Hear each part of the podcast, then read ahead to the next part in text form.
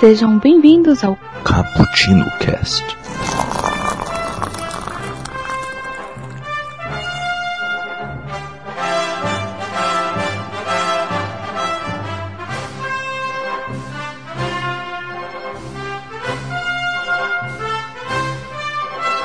Yo, galera que adora uma cafeína, hoje voltamos para gravar mais um podcast especial para você. Agora mais um especial sobre mais um diretor de cinema. Sim, hoje vamos falar de Steven Spielberg. Sim, um dos diretores mais favoritos aí pela, pela galera que adora um filme. Eu, eu sei que vocês vão se identificar com muitos filmes que iremos falar aqui hoje.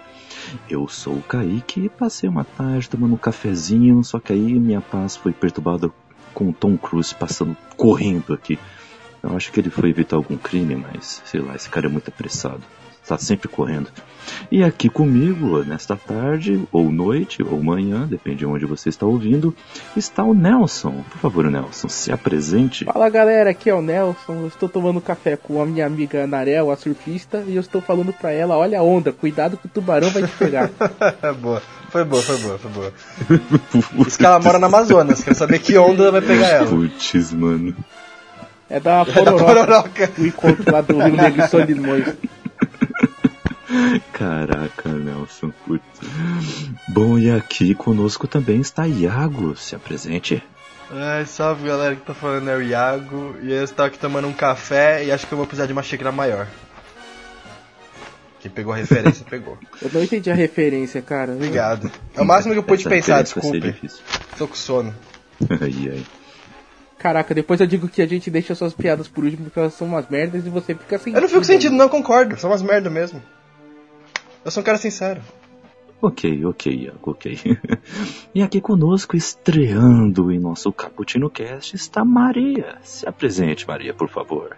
Bom dia, boa tarde, boa noite. Aqui quem fala é Maria Antônia, tomando café no Saara com Indiana Jones. Olha aí, ela tem uma dinâmica pra falar que a gente não tem até agora. Olha aí a evolução. Tá vendo? Porque nós somos uns merda, né? Vamos melhorando, né? Tá vendo, tá vendo? Olha só, mas falem por vocês, viu? Vocês nós somos merda, um merda. É. Paz e Iago, dois mil e dezessete. Pois é, esse é o resumo da vida, né? Bom, e então, como eu ia dizendo, vamos falar hoje sobre Steven Spielberg. Mas não antes de alertá-los que temos aí o nosso site, o bookstamebrasil ponto com ponto b r, acesse lá, tá? Lá temos críticas, temos resenhas, temos poemas, contos e outras coisas a mais. Então é bom você dar lá uma passadinha e ver sobre isso. E também temos outros casts que são nossos quadros, o vinte e quatro frames por café, que vai te interessar bastante, ainda mais se você gosta de cinema.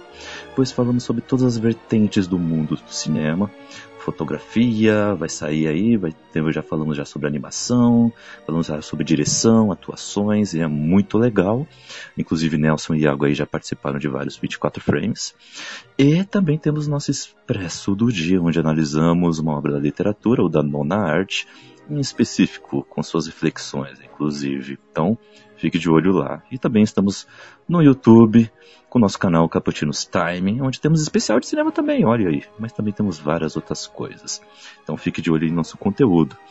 E falando sobre o conteúdo de hoje, no Steven Spielberg, Iago, você poderia nos dizer um pouco mais sobre quem é Steven Spielberg, assim, dar um background desse diretor? Claro, meu amigo. Eu posso falar o que o Iago vai falar? Pode, pode, pode, vai, antecipa aí. O Iago vai falar. Steven Spielberg dirigiu Tubarão e nada mais de relevante depois disso. Caraca, azul. Por que você ia falar isso? Não ia falar isso, não, olha. Porque beleza. Foi o que você falou do Richard Donner quando a gente fez o nosso último encontro. Foi só uma piada interna. Nossa, mas foi muito interna isso. É verdade. Era mesmo. Mas. É, acabou, mas esse é o conceito Spielberg, de piadas, né? Internas. Se você é, vai contar uma piada interna que todo mundo entende, não é uma piada interna. Spielberg não, Spielberg eu gosto. Se bem que agora é. Eu expliquei a piada, ela deixou de ser interna. Essa é verdade. Que Inception. Steven Spielberg, pra quem não conhece, ele é um premiado cineasta, produtor, roteirista, diretor norte-americano. É. Ele é o diretor que provavelmente ele fez basicamente os anos oitenta aí, e noventa de muita gente. Basicamente influenciou acho que uma geração de outros cineastas. E ele é o diretor mais rentável de Hollywood. A fortuna dele está avaliada em mais ou menos oito bilhões de dólares, segundo a Forbes. três, né? Desculpa.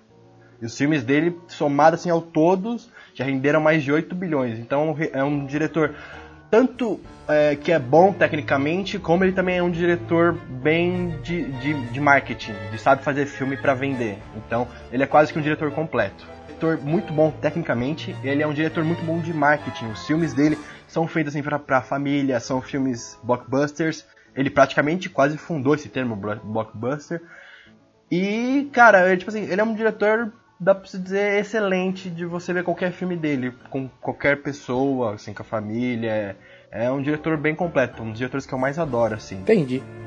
Um, Maria, você que é a nossa Sim. querida estudante de cinema, da qual nós pagamos bilhões pra conseguir te contratar, você Oi. tem algo a dizer sobre o estilo de direção do Steven Spielberg? Algo que seja considerado uma marca registrada da sua direção, da sua filmografia? Então.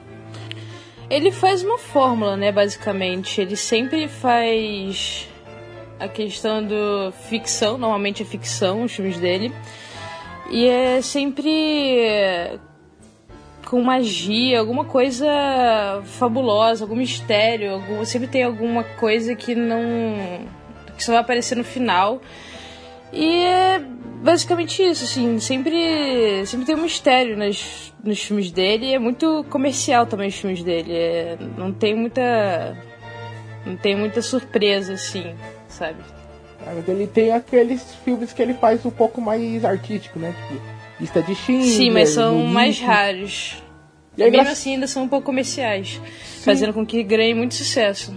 É engraçado que eles são todos muito monocromáticos, né? Ou até preto e branco, que é o caso do próprio Lista de Schindler, mas eles, é, geralmente... É que Lista de Schindler, ele, ele é tão violento, tão forte o filme dele, que faz com que ele tenha que ser em preto e branco. Uhum. Ele tem até um motivo pra ser preto e branco, quando a gente for falar é. dele, eu, eu falo. Eu, meu T C C foi baseado um pouquinho no... O Lista de Schindler, que é o filme, acho que é o mais conceituado dele, tem um porquê do filme ser preto e branco e tem um porquê de ser tudo aquilo. Eu fiz até meu T C C e usei a Lista de Schindler e o Spielberg como exemplo, que eu falei do povo de Israel no meu, no meu T C C. E usei também o cinema. Mas, mas depois a gente fala desse filme, quando a gente for chegar nele, depois eu falo. Mas o, uma coisa, é, um aspecto técnico que eu gosto de ressaltar no Spielberg é a forma como ele movimenta a câmera, pelo menos. Isso, acho que é em todos os filmes dele, ele é...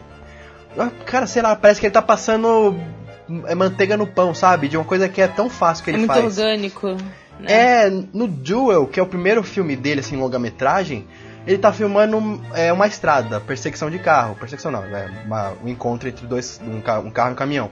E, cara, ele faz a câmera, ele gira a câmera, ele faz, um, ele faz contra-plongé, ele faz plongé, ele faz zenital, ele faz, assim, Sim, ângulos verdade. absurdos, ele, ele usa holandês, ele movimenta a câmera de traveling shot, ele faz, tipo, sabe, Opa, ele movimenta câmeras de, de mil e uma maneiras pra você ver o carro e a estrada como um todo, ele faz isso com uma naturalidade, e não só nesse filme, em todos os outros filmes dele ele faz isso, uns menos e uns mais, mas isso é uma característica que dá pra você perceber muito bem nele, cara. A característica que eu adoro, pelo menos, ver nos filmes dele. Eu acho que assim, tipo, o quê? The Duel é de setenta e cinco, né? Então, ele veio pós-dois mil e um. setenta e um. Oi?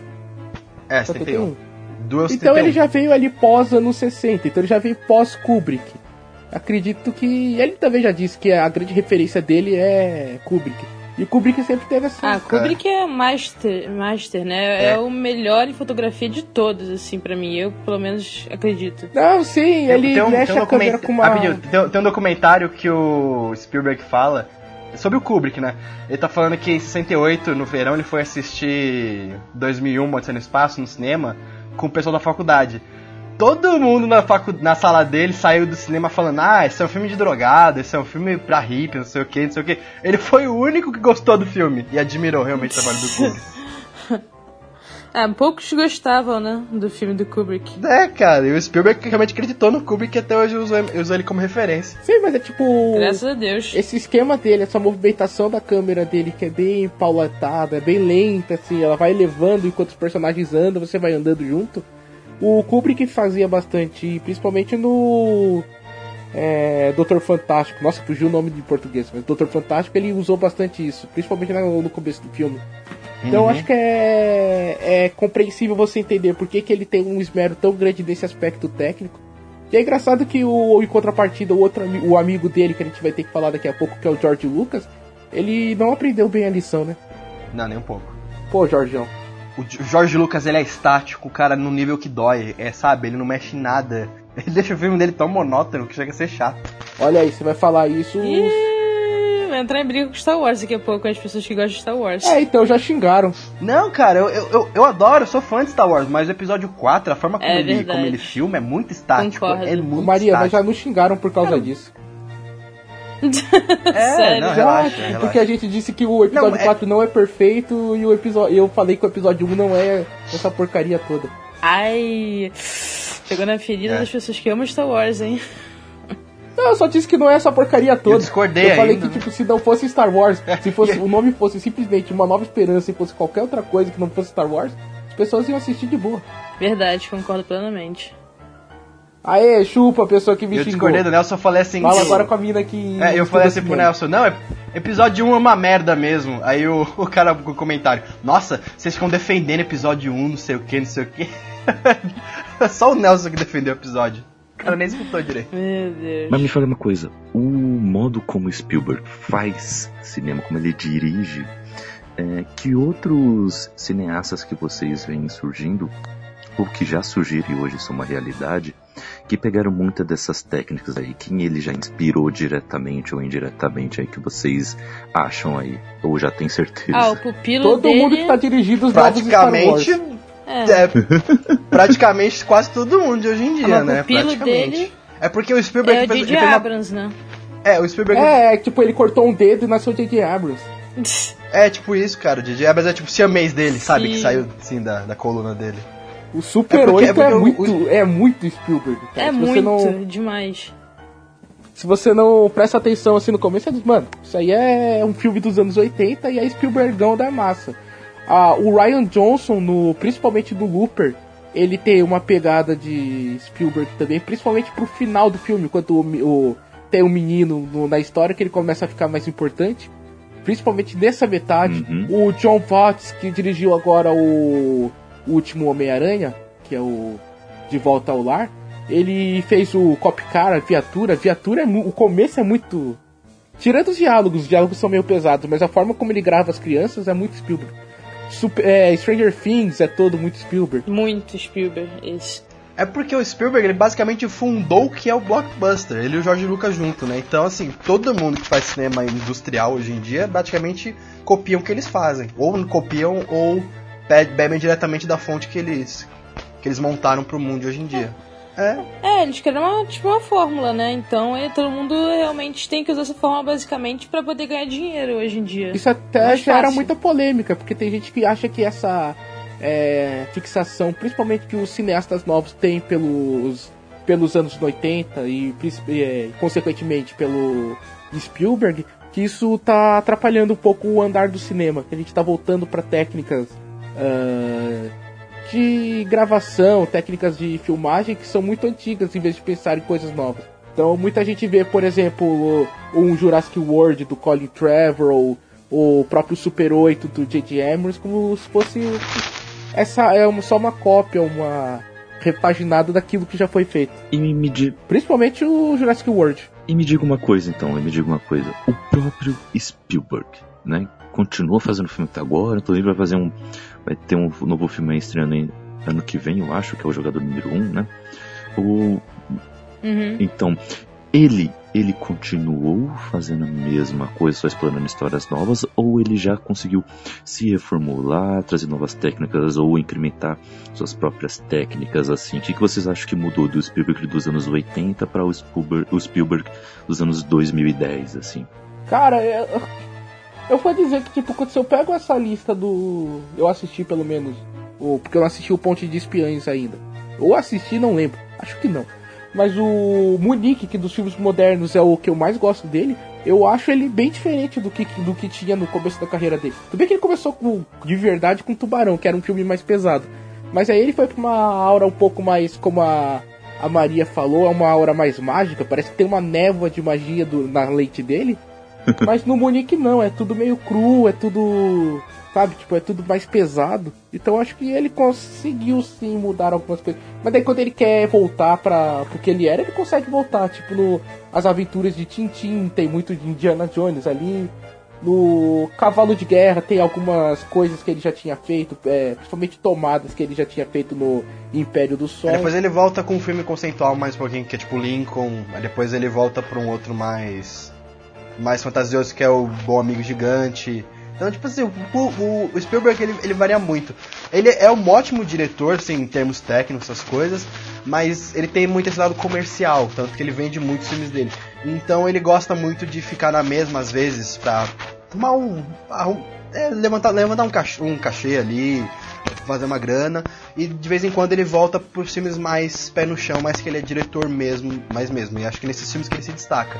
E ele consegue, assim, se renovar bem, bem. Você pegar, por exemplo, de Munique pra Lista de Schindler, pra Lincoln e outros filmes dele que é mais pé no chão, você vê que ele muda bastante o estilo cinematográfico dele. Não, não fica na mesma. Fica mais pesado, né? Uhum. Ah, eu, eu concordo com vocês todos e acho que, tipo, quando ele realmente quer fazer o filme, tipo, mais artístico, mais biografia...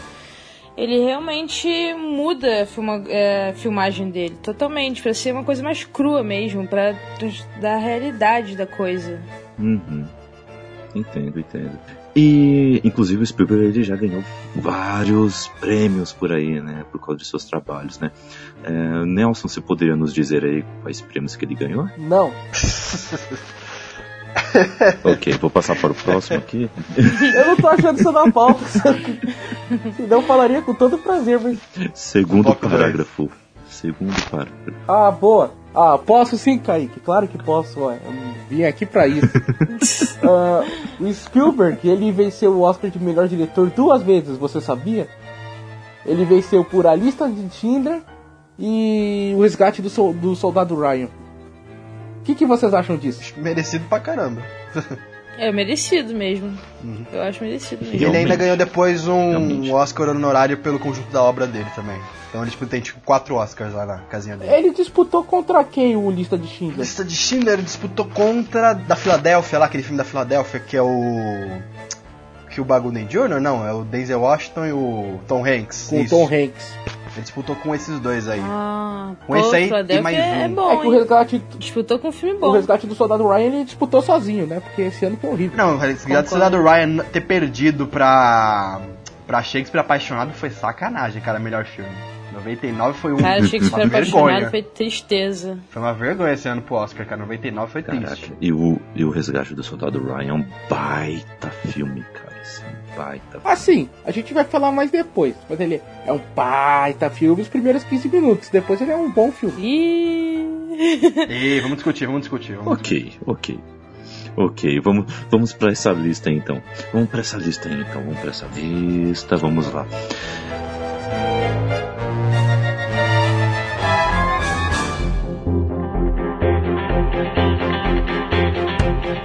Os filmes do Spielberg e as principais obras que iremos discutir aqui começam já com seu primeiro trabalho, certo? Que é Duel, de mil novecentos e setenta e um. Vocês todos assistiram esse filme? O que, que vocês acharam dele? E aí, Iago, o que, que você achou? Então, o Duel foi o primeiro longa-metragem do Spielberg, né? Ele começou o estágio dele bem novinho ali na, na Universal, que depois ele nunca mais largou mão na Universal, ficou sempre com ele. Aí eles meio que deram uma oportunidade dele fazer um filme. O Duel foi inicialmente lançado pra televisão, mas ele fez muito sucesso e depois ele foi lançado pro cinema e lucrou bastante, então eles... A Universal já viu uma veia ali do Spielberg mais, mais comercial. O Duel basicamente conta a história de um cara que ele tá andando assim na estrada, normalmente com o carro dele, e ele encontra um caminhão, um caminhão gigante assim. E do nada o motorista do caminhão, meio que parece ter uma desavença com ele, alguma coisa assim, começa a perseguir ele, começa a meio que querer acidentar o cara. E o Spielberg ele faz uma coisa muito legal, que ele faz o conto meio que de um monstro, ele transforma o caminhão no monstro, porque ele nunca mostra o rosto do motorista do caminhão, ele só mostra o caminhão em si.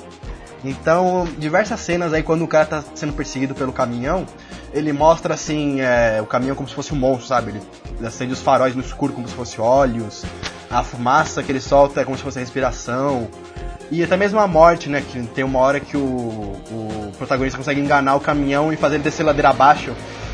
Quando o caminhão tá morrendo, assim, ele meio que pinga o óleo, parece o sangue, ou as rodas parando, parece o batimento cardíaco. Ele faz uma analogia bem legal com um conto de um monstro, assim, transforma o caminhão num monstro. É, é um, cara, o primeiro, primeiro comentário de um diretor é muito bom esse filme.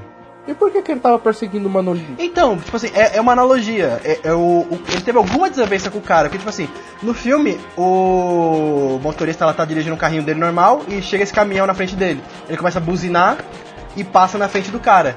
Aí nisso o caminhão parece que meio que fica puto e passa de novo o cara. Aí o cara, tá bom, vai, continua. Só que o caminhão, tipo, meio que provoca ele e fica, e vai parando. E conforme ele vai parando, o cara fica puto que ele tá atrasado pra ir chegar no trabalho, ou ver a família dele, não lembro.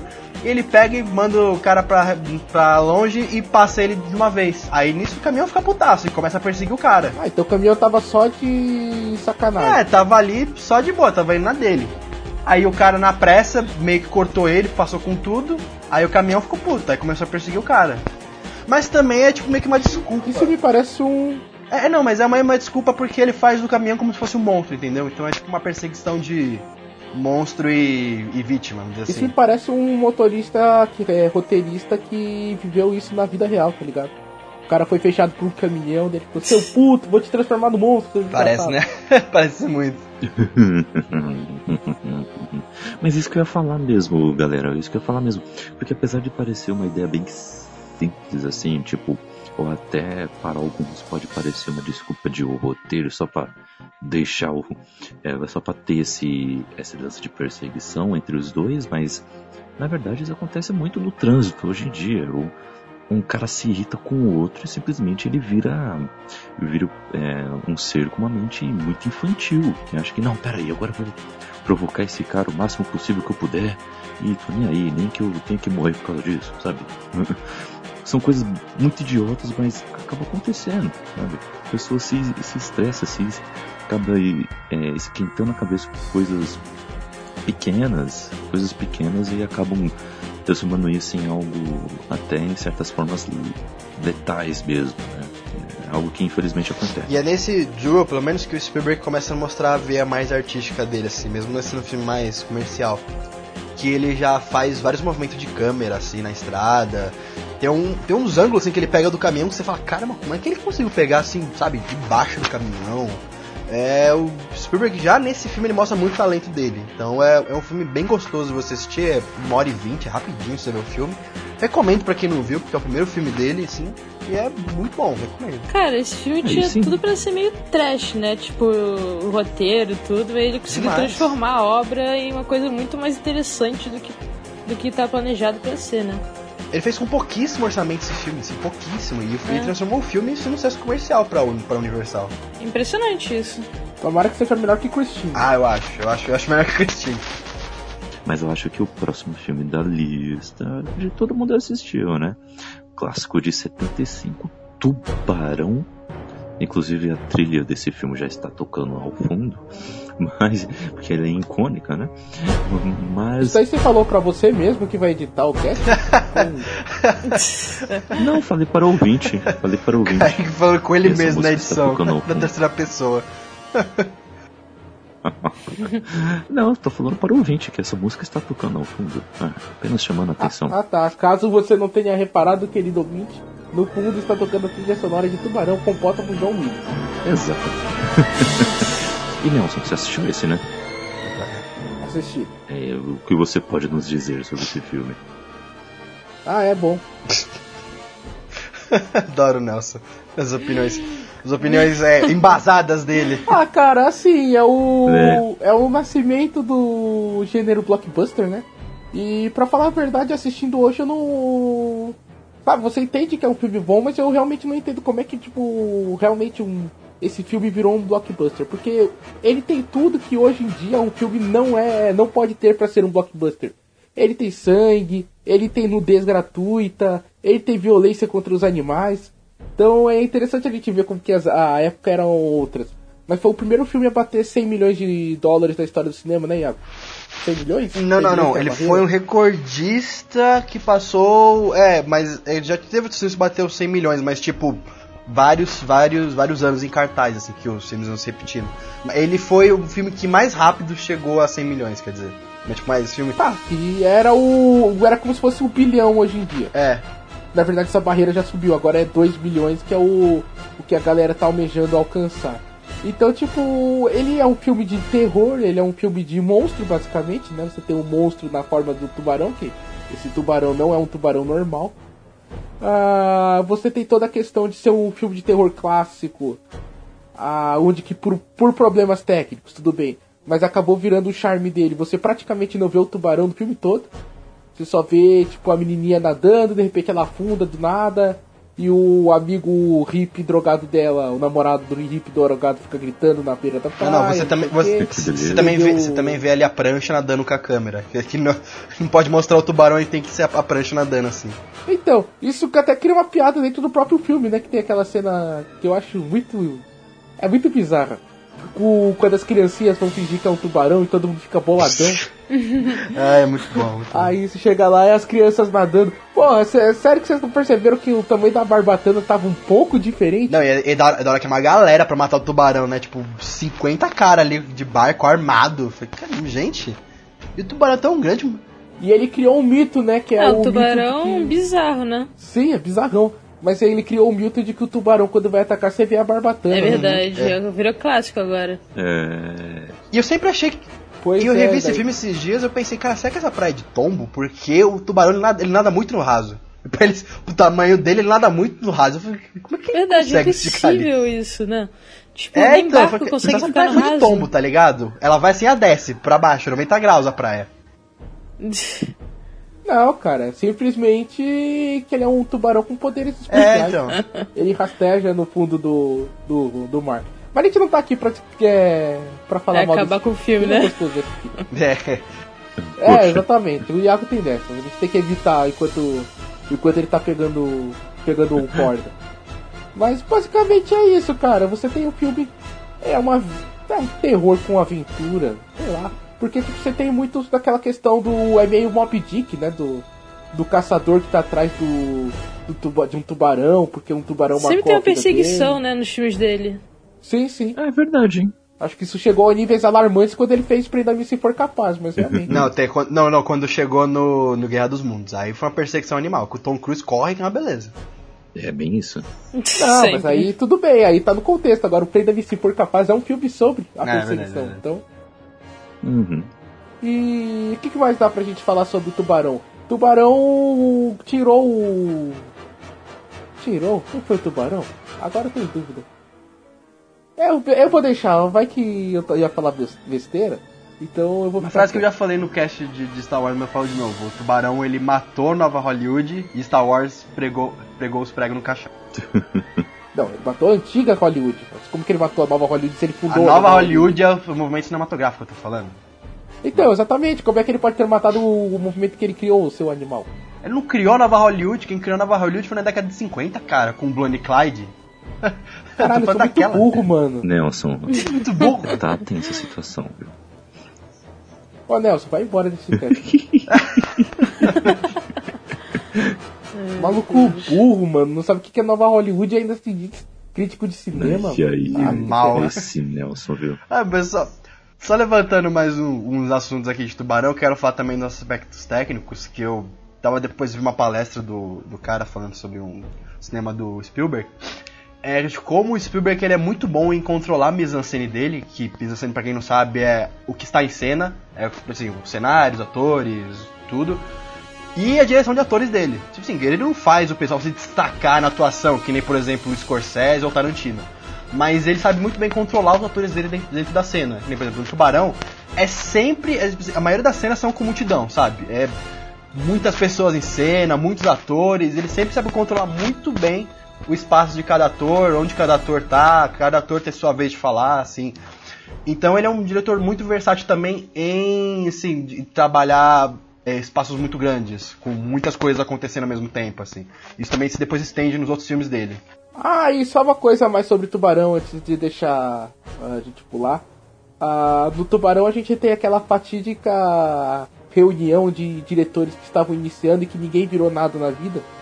que reuniu pra ver o, a gravação do filme o próprio Steven Spielberg, lógico, o George Lucas, o Coppola e o... Quem que era o outro, Iago? Que eram os amigos da faculdade? Era o... Era do Brad Palmer. Então, daí reuniu essa galera, eles ficaram brincando de botar a cabeça dentro do tubarão de animatrônico que ia dar eco depois, pá. E tem um, um diálogo que virou folclórico e que ninguém sabe se é realmente verdade ou não, ou sabem, e eu acho que não, que não sabem, mas tudo bem, que o, o escritor do livro que deu origem a Tubarão ficou putaço quando ele leu o roteiro, porque dizia que o tubarão ia ser morto quando um tiro acertasse o galão de oxigênio, o galão ia explodir e o tubarão ia morrer desse jeito. Aí ele ficou putaço e falou, mano, é impossível um tiro de desses matar o, um tubarão. Aí o Spielberg disse, cara, se eu dirigir esse filme da forma como eu quero, e se eu controlar a, atenção a do público, audiência, é. Quando eu, eu posso falar o que eu quiser no final do filme que eles vão engolir. Dito e feito. Essa é a magia do cinema. Nossa. Mas é verdade, é. O, o, o Mythbusters até fez uma, uma experiência que eles recriaram essa cena do tubarão. Realmente, é tipo impossível fazer aquele negócio do final. Eles matam com um tanque de oxigênio no tiro lá. Mas assim, o Spielberg que ele manipula tão bem os filmes dele que você compra, cara. Você tá nem aí se é, se é mentira ou não. Depende, acabando de guerra, ele manipula e você sabe que é mentira. É, não, sim, tem uma... Minority Report também tem umas cenas ali que eu, eu, eu, eu, eu meio que me, não me prende, mas a não, maioria Minority vai. Minority Report é foda, você... você meça suas meça suas palavras, Iago. Nessa, nesse caso eu tô com Nelson. Meça suas palavras, viu? Continuando a nossa lista, chegamos a um outro clássico, né? Outro clássico do Spielberg, tá, né? Porra, agora sim a gente começou a falar. É, é clássico atrás de, né? Clássico, esse diretor. É, é impressionante, né? O tanto de sucesso que, que ele emplacou, né? Tá parecendo, tá quase o, o outro cast que gravamos também, que foi o do Scorsese também, né? Era clássico atrás de clássico também, né? E aqui... É, em, amigos, né? Amigos, né? Fazer o quê? Em setenta e sete, temos com Contatos Imediatos do Terceiro Grau, que é mais um clássico, né? É muito bom, muito legal. Deixa o Nelson dar sinopse desse filme pra ele, ele tá se coçando. Isso é verdade, isso é verdade. Então, então vai lá, Maria, falar sobre esse filme. Tô brincando, vai lá, Nelson. Não, eu só queria cantar a musiquinha mesmo. Pode, a Maria pode falar sinopse, eu vou entrar depois com a história triste. Ok. Ah, Contatos Imediatos de Terceiro Grau é basicamente a história de... Bom, spoiler não existe nos anos setenta agora, né? Já vai passar mais de trinta é. anos, né? Então pode falar qualquer coisa. Manda bala. Até dois mil e quinze é... não tem spoiler, vai, manda aí. E tá no pôster, tá no pôster que é um disco voador. Tá verdade, no verdade. É, então são aliens basicamente que chegam numa cidade, começam a abduzir geral e começam a fazer... acontecer coisas assim bizarras e anormais na cidade, né? E as pessoas começam a investigar e aí eu, no final aparece a nave lá, cena icônica da nave, os alienígenas saindo assim e o cara indo pra nave. É, essa cena pra mim é de infância, lembra-se perfeitamente dessa cena. É, existem, maravilhoso. Existe mais de uma versão, não lembro se são duas ou se são três dessa cena. Existe a original, que simplesmente abre a aeronave e o, Cam- o Richard Dreyfuss entra lá com a menina. Uhum. Existe a segunda, que existe uma troca. Aí ele solta os pilotos daquela esquadra americana que se perdeu no Triângulo das Bermudas, sabe? Não, eu nunca é vi história... essa segunda versão. Então, tem essa... Vocês conhecem essa história? Você conhece... O Iago conhece, que ele tá ligado também nessas teorias da conspiração. Eu já ouvi e... falar também. Conheço, tem... Conheço, conheço, tem mais uma versão, é, tá ligado? Eu já ouvi falar também. Nunca vi, mas... também, mas eu conheço. Basicamente a história é assim, Maria. Isso é uma história verídica, até que se prove o contrário. E no final da Segunda Guerra Mundial, uma esquadra de americanos saiu dos Estados Unidos e estava sobrevoando ali os mares, indo em direção à Europa. Quando eles hum. passaram perto de onde estava o Triângulo das Bermudas, eles começaram a enviar uma... a mensagens para a frota, para a frota não, para a base... dizendo que eles estavam tendo interferências, estava tudo meio bizarro, os sinais estavam loucos, eles não conseguiam saber onde eles estavam e tal. Aí de repente eles sumiram, simplesmente desapareceram do, do mapa, o, a esquadra. Aí o, a base foi lá, enviou um segundo avião pra ir caçar os caras, e o avião também sumiu, esse avião que foi caçar eles. E até hoje esses navios, esses barcos, esses, barcos, esses navios estão sumidos, ninguém sabe pra onde foi. Aí Verdade. o Spielberg... Ele o Spielberg aproveitou pegou, e usou, né, a história. É, ele pegou e mostrou que, na verdade, os caras tinham sido abduzidos. abduzidos. Aí eles estavam fazendo uma troca, esses pilotos, pelo pelo Richard Dreyfuss e a menina, que eu não lembro quem que é agora. Não só eles, lá tinha uma galera também lá, né, que eles trocaram. Ah, tinha uma galera, mas você ah. se importa só com eles, porque é a galera que você tá seguindo desde o começo do filme. É, é que você tá. conhece, né, o resto é de danos. É, o resto é um bando de, de pessoas que estavam ali maluconas fazendo uma montanha de purê de batata. Ele tava fazendo uma montanha de purê de batata. Outra participação muito boa nesse filme também é o François Truffaut, né? Não vamos esquecer que é o, o cientista lá que se comunica com os aliens, que pra quem não sabe é, o famo- é um dos famosos cineastas fran- franceses da Nouvelle Vague. Verdade. Esse foi um dos filmes que me fez fazer química. Não sei se eu já contei essa história aqui. Sério? Por quê? Não, fala aí. Ah, porque basicamente eu assisti o filme e daí eu vi que no final... o que estava acontecendo, quem tinha salvado a humanidade, entre aspas, mas quem tinha entendido o que estava rolando, eram os cientistas e não os militares. Ah, e isso foi uma mensagem muito forte pra mim, sabe? Tipo, porra, os cientistas que, com o poder da ciência e do raciocínio lógico, conseguiram salvar a porra toda.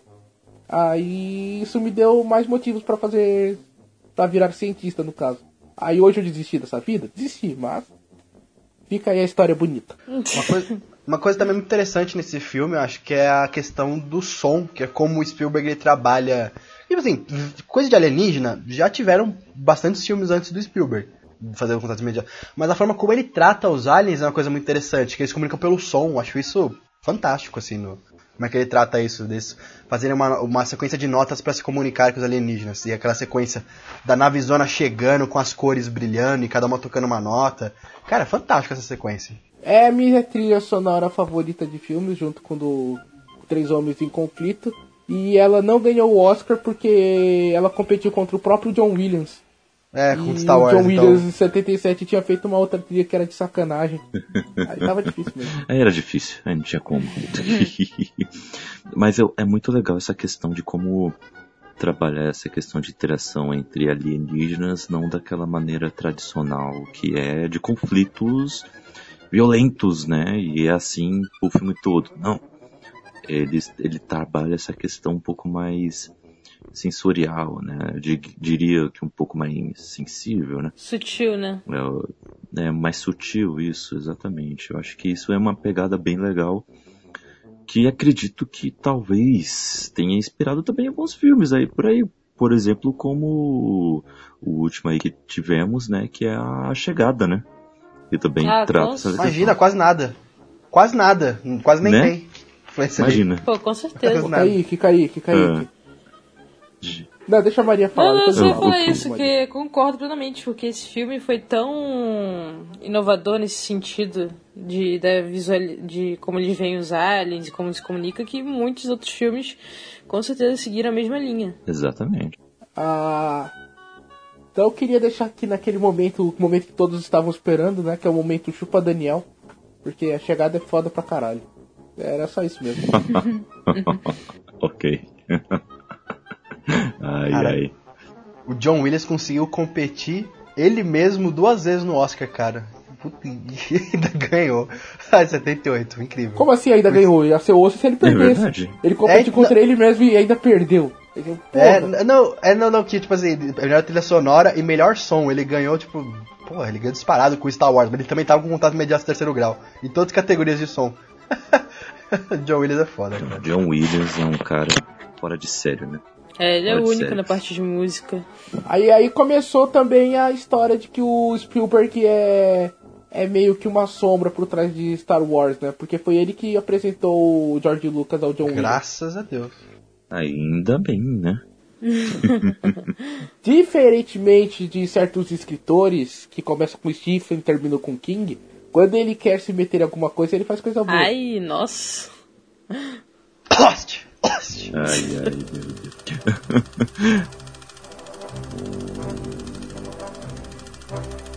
Mas então, continuando, amigos, temos mais um clássico aqui, de oitenta e um, e uma mudança completa aqui também de tema, também, né? Temos Indiana Jones e os Caçadores da Arca Perdida.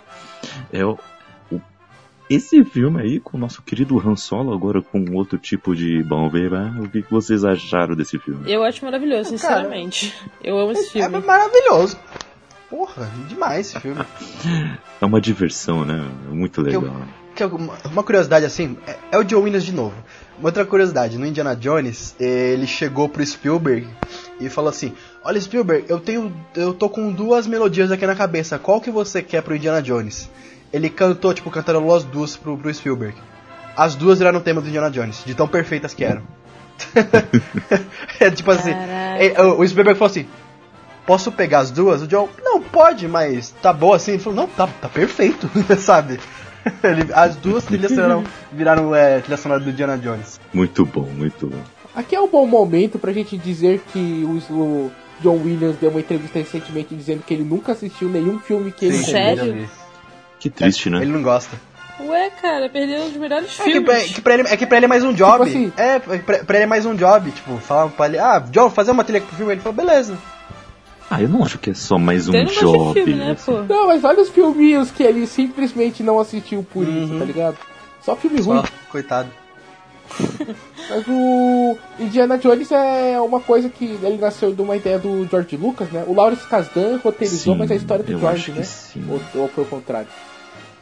Não, acho que é isso mesmo. George Lucas criou a história e o Lawrence Kasdan que fez o roteiro. Mas que o Spielberg, o Spielberg, o George sempre gostou dessas coisas de aventura dos anos cinquenta, né? O Star Wars tá cheio de, o... de influências aos filmes de aventura dos anos cinquenta, principalmente... Uma o... coisa que eu vi bastante também sobre Indiana Jones é que ele, ele se baseava em várias, vários aspectos, tanto da ficção como da vida real também, né? Se basearam também em vários casos de arqueólogos, né? Inclusive, um deles, né? São vários atribuídos a isso, né? O, o Spielberg...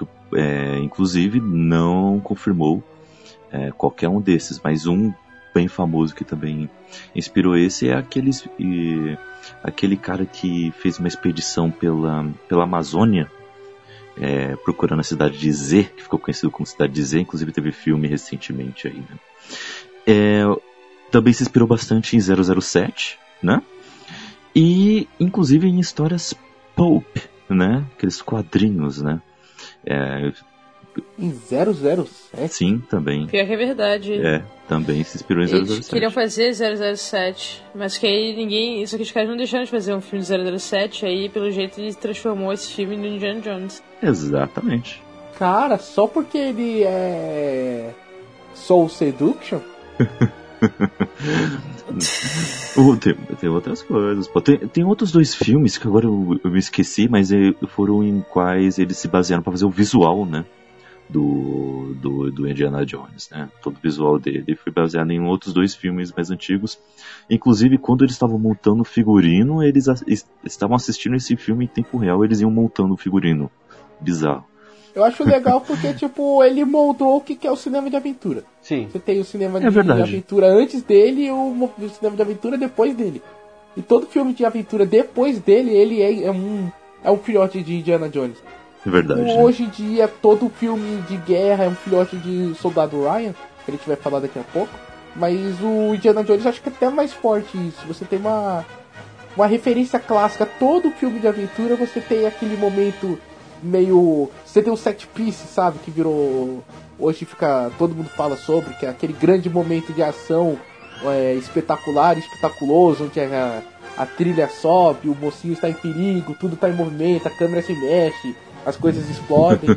Então, todo filme de, de aventura, sabe? Desde Capitão América, o primeiro, o primeiro Vingador, até Saara, que é uma merda, mas tudo bem, até Hellboy... Você tem esses momentos grandiosos, você tem que ter esses set pieces pra você... E você tem sempre esse tom leve, esse tom humorístico, bastante marcante. O filme de super-herói, né, cara? O filme de super-herói hoje em dia, basicamente todos, ele tem um set piece ali, do... baseado em Indiana Jones. Não, assim, tipo...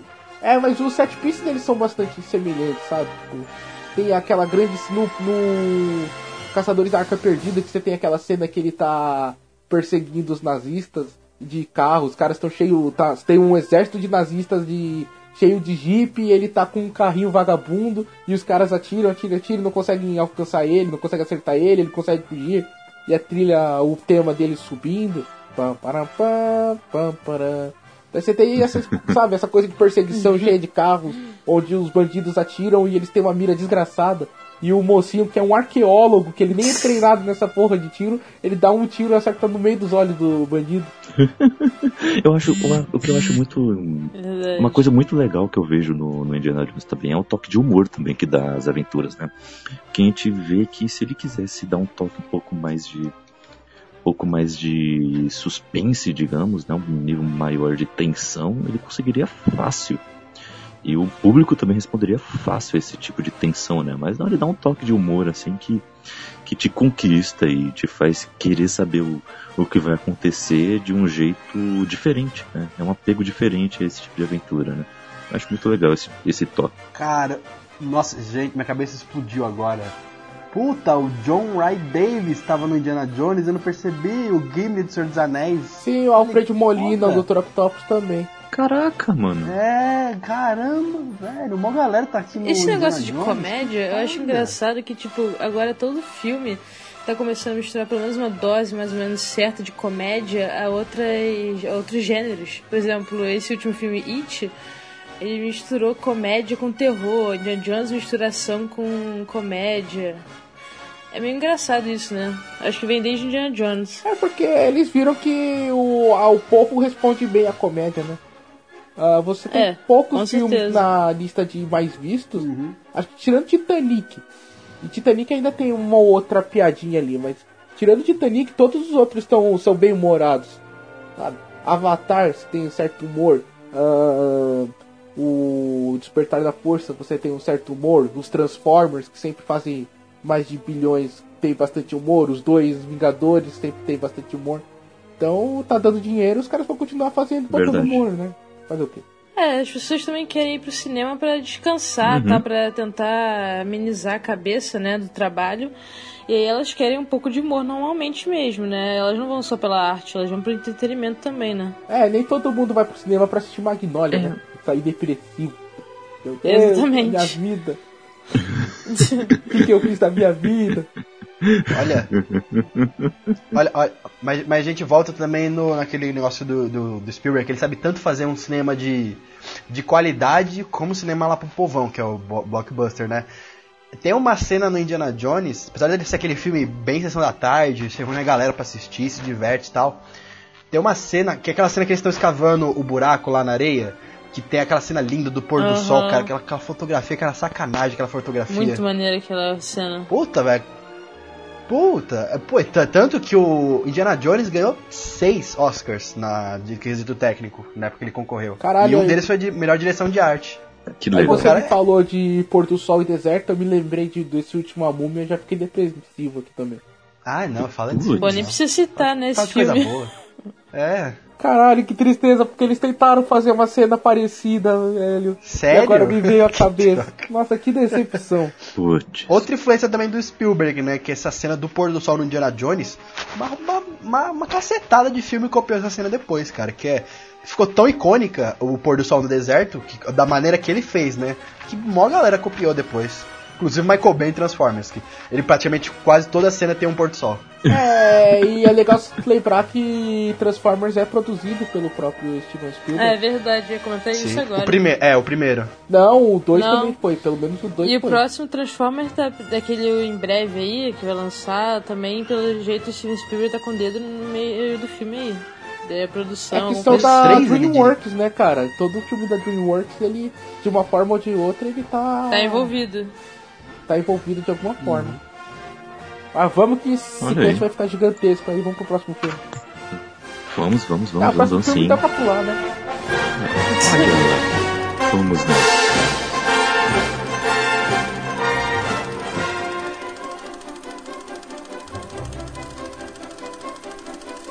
Em oitenta e dois, um ano depois, temos E T, o extraterrestre. E T, telefone, minha casa.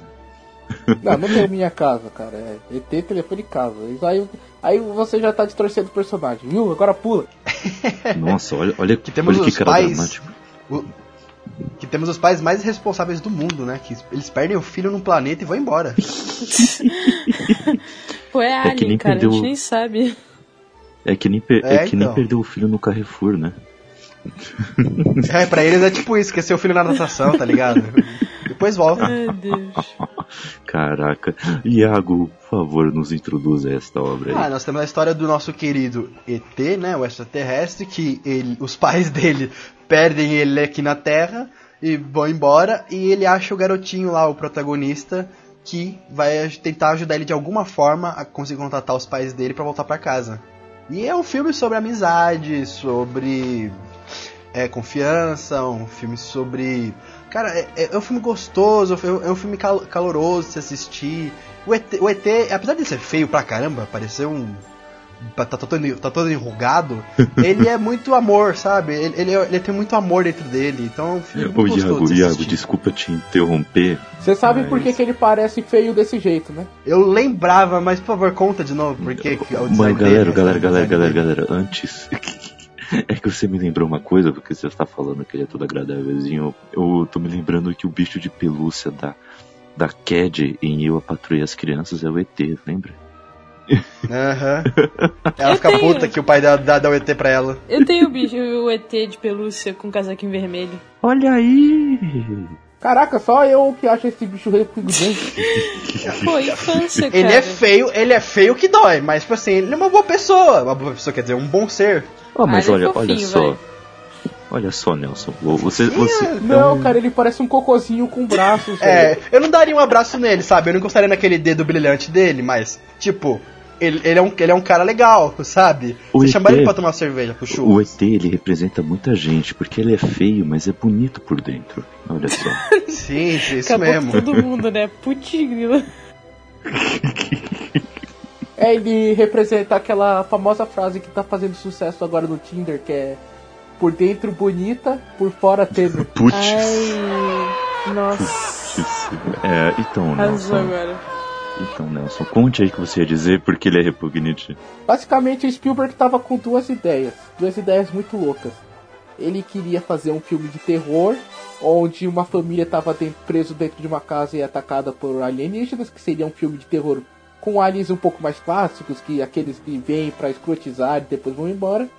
E ele tava com a ideia de fazer um filme um pouco mais família. Aí ele contratou o glorioso Rick Baker, que é um dos...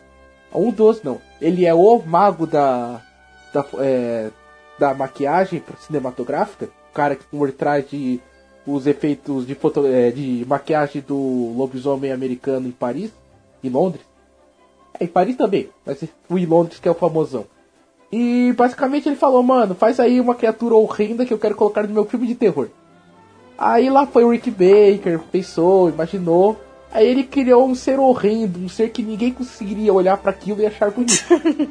Aí o Spielberg, do nada, ele mudou de ideia. Ele falou, não, eu não vou fazer um filme de terror. Eu vou pegar toda essa ideia que eu tava... Que eu tava criando... E vou transformar num filme infantil. Tem como você mudar o personagem pra mim, Rick Baker? Aí o Rick Baker mostrou os dois dedos do meio pro Steven Spielberg, deu as costas e foi embora. Aí o que o Spielberg fez? Ele simplesmente pegou aquela criatura horrenda, que seria o monstro do filme de terror, e colocou um sorrisinho nele. E virou a criatura que vocês dizem que é toda bonitinha. Isso não faz o menor sentido. Mas ninguém e o falou que, que ele é, queria é, é, não, pra fazer o filme. Falou que ele é cheio de amor por dentro. Exatamente. Ah, eu, que ele eu é feio, ele é fofinho no sentido tipo de ser. É. Ninguém está defendendo a aparência do E T, estamos defendendo o amor que ele tem por dentro. É, não coloque palavras na nossa boca. Mas aí o conceito de filme de terror que ele queria fazer, ele em vez de fazer, é, já queria usar o extraterrestre com um filme mais família. Ele transformou num filme de fantasma e contratou o Tobe Hooper, que era famoso por ter dirigido o Massacre da Serra Elétrica. E ele colocou pra dirigir Poltergeist. Que ele produziu, né? Olha aí. Que ele, então, daí é aquela história, tipo, muitos dizem que na verdade quem dirigiu o filme foi o próprio Spielberg. E o Tobe Hooper serviu apenas como... Ele colocou o nome dele lá, porque se as pessoas fossem assistir... É, Poltergeist, escrito do mesmo diretor de E T, o Extraterrestres, ela ia achar que é sacanagem, sabe? Verdade. É tipo quando a Marvel contratou o James Gunn pra Guardiões da Galáxia. Todo mundo ficou tipo, mano, não pode ser real. Aí ele colocou o Tobe Hooper, mas eu acho que não. Embora tenha momentos muito Spielbergianos. A gente foi longe com o Poltergeist, eu, eu ri no filme. Eu ri muito. O... Igual o Exorcista, eu também eu ri também. muito no Exorcista. Ah, no Exorcista não, no Exorcista eu me cago. No Exorcista eu me cago. Cara... Né? Quê? No Poltergeist eu rio. É, no Poltergeist... Ô, Maria, eu tava gostando tanto de você, a gente... Tava começando uma bela amizade. Não, eu acho maravilhoso o filme, mas eu, eu rio. Eu não consigo... Eu não aguento um terror antigo, assim, dos anos oitenta, noventa, pra, pra trás. Eu, eu não consigo achar engraçado... É, terror, sabe? Eu acho engraçado. O, o final... O ato final do Exorcista, você achou engraçado? Você viu a mina toda se repirando lá, pegando crucifixo... Descendo a escada em forma de aranha. Jura mesmo? Falou, cara, que isso é, é engraçado. Tão, é tão... sei lá, fake, assim, pra o que é hoje em dia C G I e tudo, que eu não consigo, eu não consigo achar aquilo terrorizante, sei lá, acho... É bizarro. Ah, não, cara. Essa, essa habilidade tá perdida. Não tem mais volta. É... A, Maria tinha, a Maria tinha que resgatar aquela Mariazinha pequena que assistia o filme e acreditava em tudo. Tem que resgatar ela. Não liga pra eles, Maria, não liga pra eles, eles são sempre assim. Não, mano, o Exorcista é amedrontador, tem uma cena na metade do filme, que tipo, que é o primeiro jump scare do filme inteiro, acontece na metade do filme, que ele fecha uma porta e tá uma cara demoníaca na parede, assim, que tipo, mano, eu tomei um susto. Só não foi maior que o susto do Alien, o oitavo passageiro, mas caralho. Pô, mas, revoltei, Maria, mas revoltei. Vamos no... Mas, mas vamos voltar aqui, porque o Exorcista a gente pode falar depois.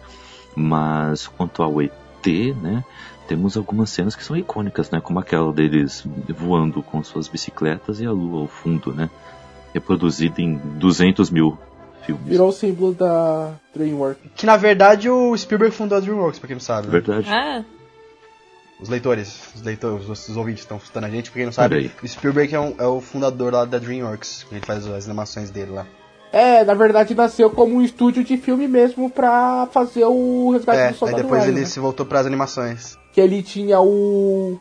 ele tinha o Amblin, na verdade o... o E T, o... a bicicleta é o símbolo da Amblin, que é o estúdio dele, e a DreamWorks é um molequinho pescando na lua. E... E para quem quer saber mais sobre a DreamWorks, temos o nosso vinte e quatro Frames sobre animações, a parte dois, que é sobre as produtoras, então não percam, hein? Que tá muito legal. Vamos sobre a DreamWorks e outras, né? Ah, é... Belo momento para um jabá. Ah, é uma coisa, você tem o... essa cena linda do menininho com o E T voando na lua, e a trilha de quem, né? Do, do parceirão do Steven Spielberg lá com o John Williams, que inclusive ganhou o Oscar oh, por esse filme, acho que ele tá já cansado de nadar em Oscar. De melhor trilha sonora.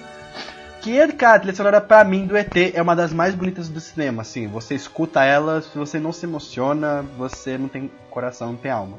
É muito bonito essa trilha sonora. É muito bonito. E você tem aquele momento que é simplesmente revoltante, que é quando refizeram pra, pra relançar o filme do, dos anos dois mil, que eles trocaram os policiais que estavam andando perseguindo o E T com pistolas, eles trocaram por lanterna. Putz, é verdade. É. Ai, ai, ai. Aí nego ficou tão puto que Steven Spielberg prometeu que jamais iria mexer no filme novamente. Nossa. George Lucas tinha que aprender com ele. Se o Jorjão tivesse escutado esses sábios ensinamentos... Nossa senhora, Star, nossa, Star Wars é a versão materializada, não ia ser tão melhor.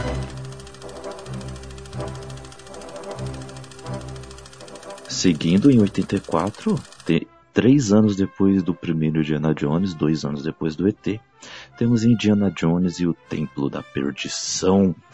O segundo filme para vocês é o melhor filme do Indiana Jones ou fica para o terceiro ou para o primeiro? O que vocês acharam desse filme? Tá porra, o melhor, o segundo? O melhor doido? É o primeiro. É, o melhor Indiana Jones pra mim é o primeiro.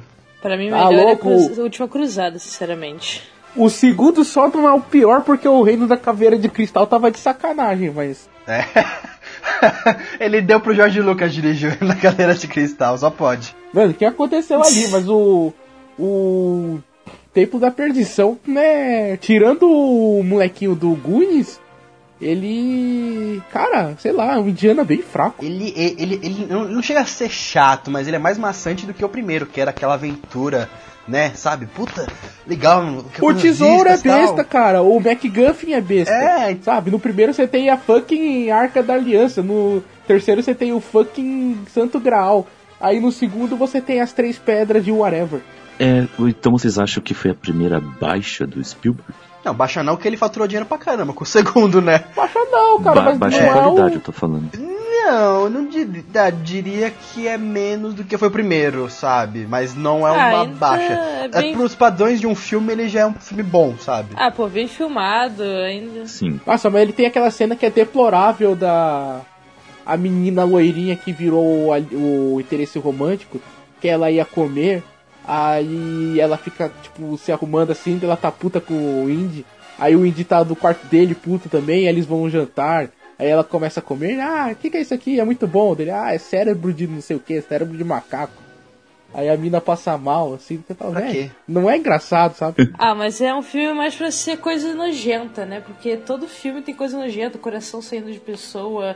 É, comidas exóticas até demais. Mas as cenas nojentas... É pra ser dos... uma coisa mais desgraçada. As cenas nojentas dos outros filmes são aquelas cenas rudes, sabe? Tipo, quando tem que ser nojenta. Essa cena, tipo, é uma piada, um alívio cômico. E não funciona. A menina não funciona. A menina é muito ruim. O molequinho que fez o Goonies, ele engole a menina em cena. Olha. Mas... O... Qual é a história desse segundo filme? Qual é a história desse Templo da Perdição? Então, o Indy tava numa missão no bar Obi-Wan no começo do filme. Aí dá tudo meio que errado, ele precisa fugir às pressas, está de avião. Aí ele precisa pular do avião e cai num país muito louco, onde coisas estranhas estão acontecendo. Ele, a menininha e o molequinho que faz o, o Data no Goonies.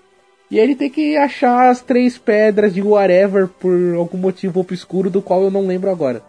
Ah, é por causa da, da aldeia, pra deixar a aldeia em segurança, alguma coisa assim. Ele vai pra Índia, né? No... É, mas qual que era o objetivo do vilão? Porque o vilão o vilão era todo sinistrão, né? Ele arrancava coração... Ele ah, não, é... O vilão tava pegando as crianças da aldeia. Esse é o vilão que não funcionou, porque no primeiro, tipo assim, eles são nazistas, beleza, sabe que os nazistas são mal. Esse no segundo, ele era, tipo, mal por, por causa do roteiro, queria que ele fosse mal, sabe? Ele não tinha... Ele é mal porque ele arranca corações, aí você é... fala, mano, o cara que arranca coração, ele não deve ser bom. É, cara, mas tipo assim... Só acho é, que não, não deve ser. Isso é uma desculpinha besta do roteiro pra falar assim, ai, ó, ele é, o, ele é o vilão do filme, meu Deus do céu, que perigo, sabe? Ele é tipo vilãozão de novela nesse filme. Cara, o primeiro filme você lembra dele de cabo a rabo, o terceiro você vai lembrar dele de cabo a rabo também.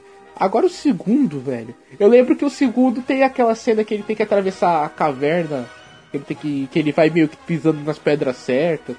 Que depois ia voltar muito melhor, muito mais estilosa no terceiro. Mas é... Sabe, tem a cena da ponte, que foi difícil pra caramba de gravar. E só, é a única coisa que eu lembro. A cena dele pulando. Ele pula do, do avião é, numa banheira, né? Numa banheira não, num bote de salva-vidas. Não, é numa bote. Agora... É, então. agora, agora, agora que eu vi, no, o segundo Indiana Jones ganhou classificação P G treze. Então teve muito menos violência... É, ou cenas perigosas entre si pra querer ganhar fundos das, das, da criançada. Engraçado, porque eu acho que eu sempre achei ele mais, o mais pesado. É. Eu também, sempre achei muito pesado. Acho que é por causa filme. Do vilãozão que arranca o coração. O coração saindo de é, pessoa. Mas... Ele, é, ele, é. Tem, ele tem um aspecto tão novelesco, cara, que nem parece ser, você levar, ele vai lá sério. Você vê hoje em dia, você, você caga pra ele. É por causa da menininha loira, cara. A menininha ah, loira. Os caras assistiram a menininha loira, viram ela... Naquela atuação falaram, mano, ele só pode estar de sacanagem, só pode ser um filme infantil. Pode crer. Nossa, acabou com o garoto. Olha as teorias. Cara. Mano, quem que é essa menininha loira? Quem que é a atriz que fez isso aí? É a Kate Capshaw. Ele fez alguma coisa... Ela fez mais alguma coisa de relevante ou foi tipo o Richard Donner, Iago? Uh... Não, ela fez muita coisa pra T V. Olha aí, olha aí, provando o é, meu mas ponto. Filme, bem pouca coisa ela fez. Quase nada, assim, de relevante. Bem coisa, muita coisa pra T V. Próximo!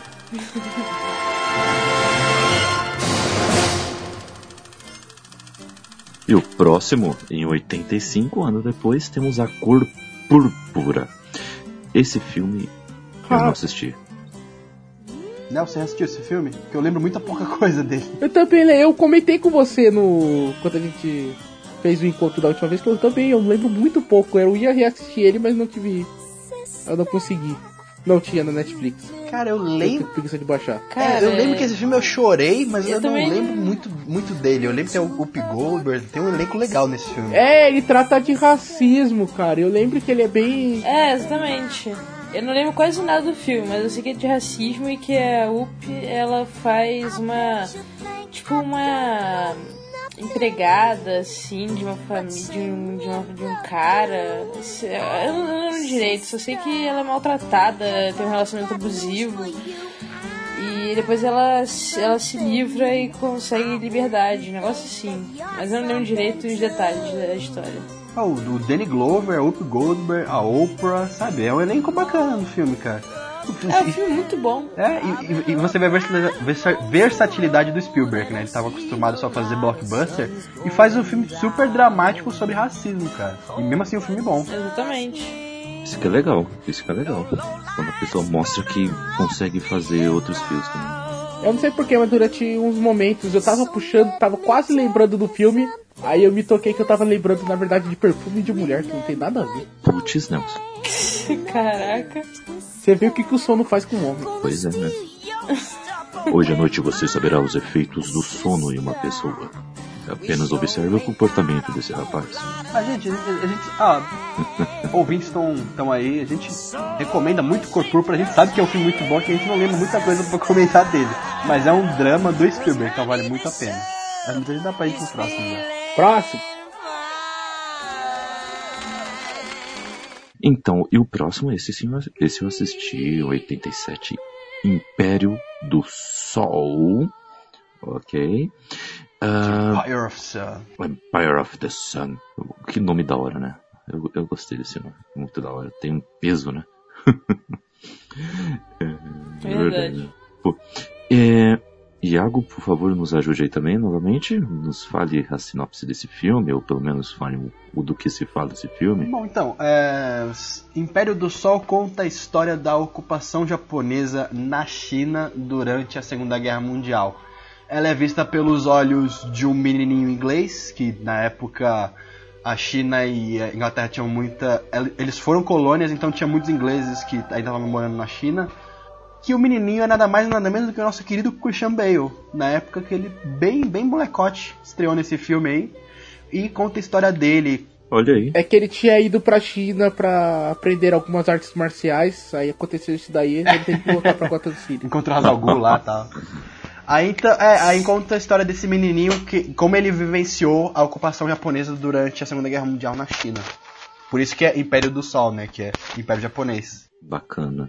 E aí começou aquela história do Spielberg que ele tem o botão de chore agora. Que de, depois disso, todo filme dele tem um momento assim que a música vai subir, que a câmera vai ficar passeando, você vai ver a tragédia, vai ver a tristeza. Aí tipo, só falta aparecer na tela, chore agora. Aí você começa a chorar, porque é tudo muito triste, muito bonito ao mesmo tempo. Também foi nesse filme que ele começou com uma mania, puta, eu não sei porquê, mas tem uns filmes dele...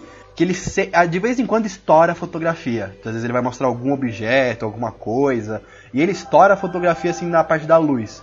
Às vezes é pra retratar uma coisa muito subjetiva, uma coisa mais espiritual. Mas puta, me incomoda.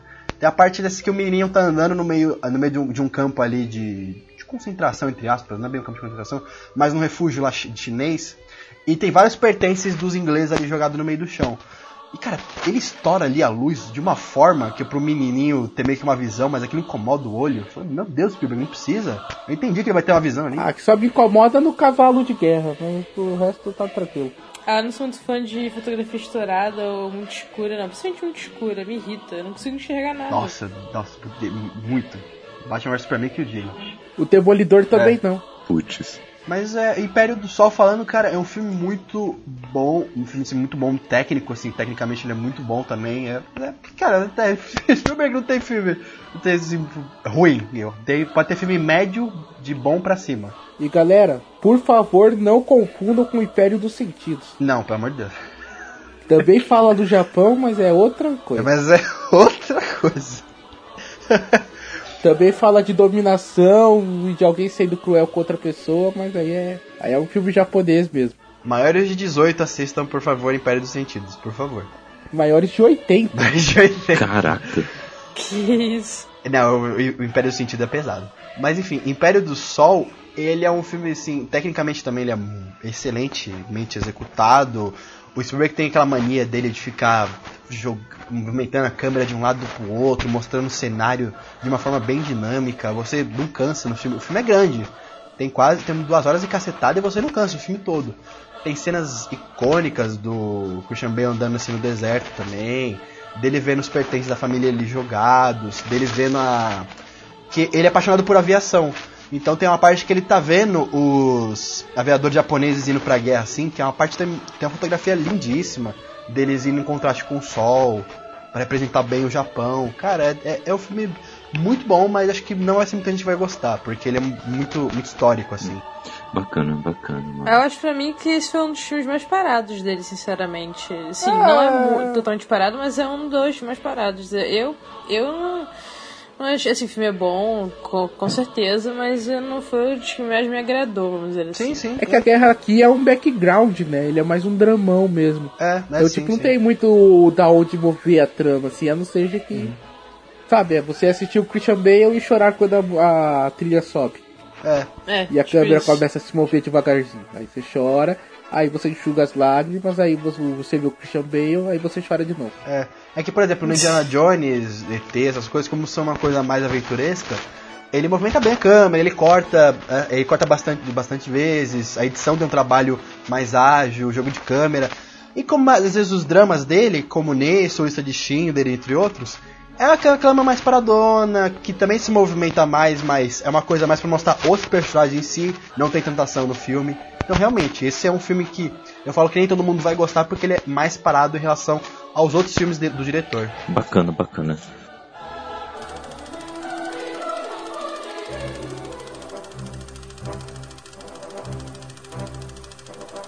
Dois anos depois tivemos Indiana Jones e a Última Cruzada. E é o terceiro filme do Indiana Jones aí, hein? Depois só vai ter filme do Indiana Jones em dois mil e oito, né? Não, não tem. Aquele filme não existe, para. O que, que vocês acharam da Última Cruzada, que foi lançada em oitenta e nove?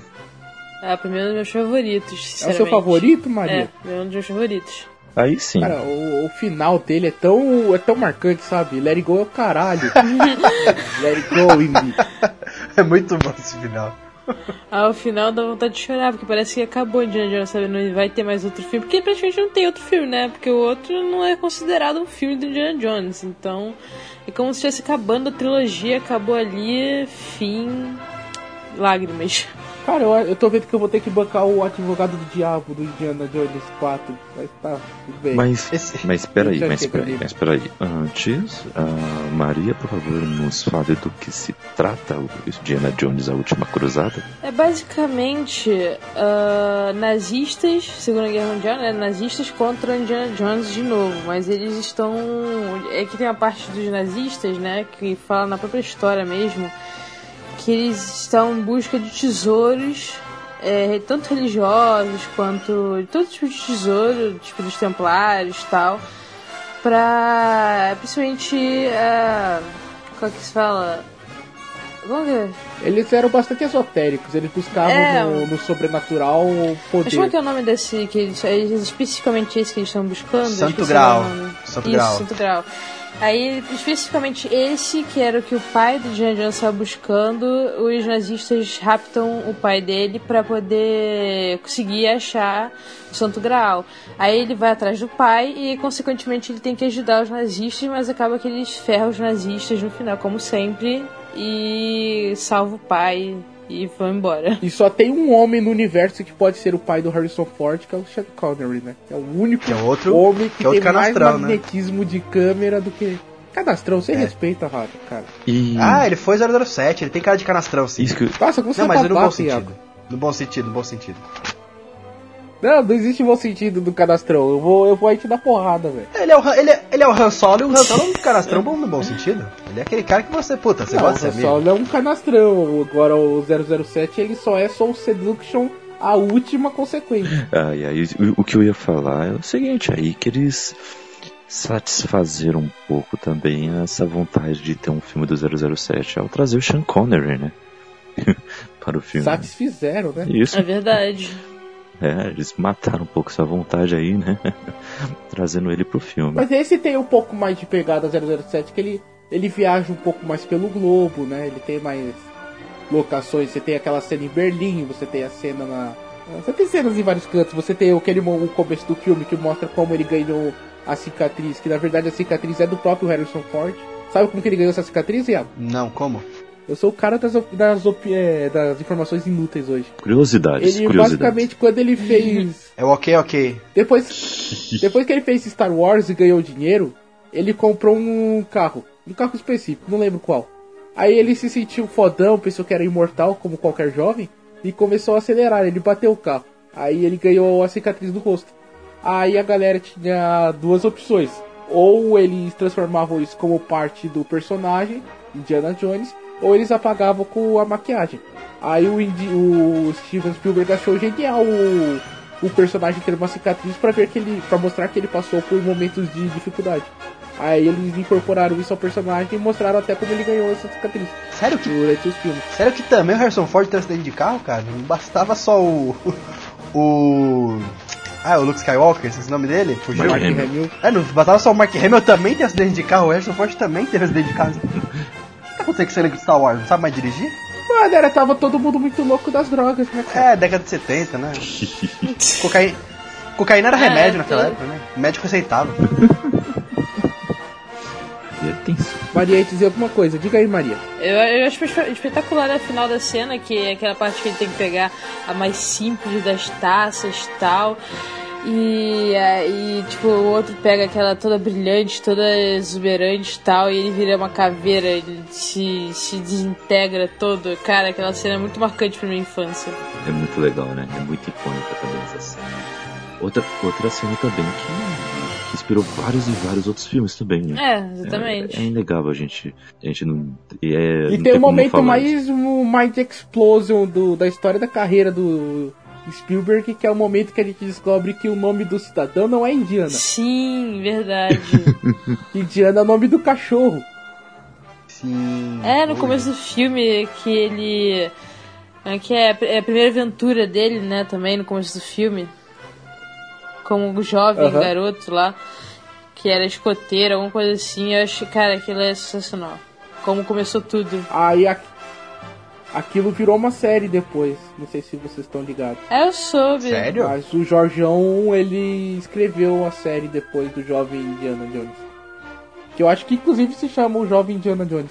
Que beleza, hein? E o Spielberg produziu o, a, o filme e as, depois a série do Jovem Sherlock Holmes. Ah, isso. É um, um filme muito legal, é que o, coisa, hein? O Mistério da Pirâmide, eu acho. Que coisa, hein? Eu não assisti, eu não assisti. É bom? O Spielberg... O Spielberg... E o Iago morreu. Morreu. Não, não, é que eu, eu, eu pensei que você ia falar alguma coisa, mas eu parei. Eu falo assim que, pô, o, o Spielberg é pica, cara, não é possível. Aqui a gente tá terminando já os anos oitenta, mas eu vou fazer aqui um, um resumidinho, assim, bem rápido dos filmes que ele, assim, não dirigiu, mas ele produziu, quer dizer que ele deu dinheiro pros filmes acontecerem. Cara, você tem Poltergeist, você tem Gremlins, você tem é, De Volta para o Futuro, Goonies... É, é o curioso é, é Who Framed Roger Rabbit, Uma Cilada, né? Para Roger Rabbit. De Volta para o Futuro dois.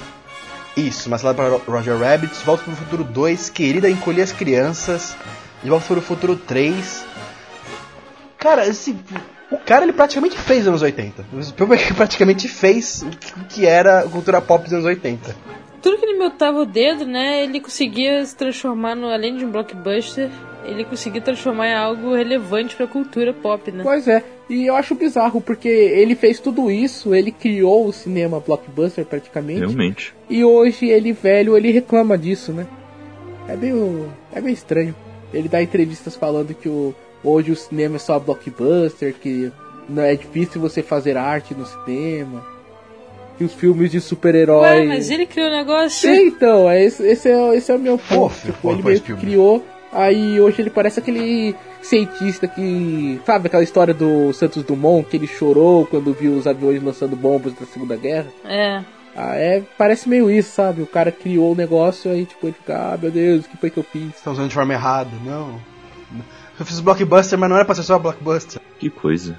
É, então, sei lá, mano.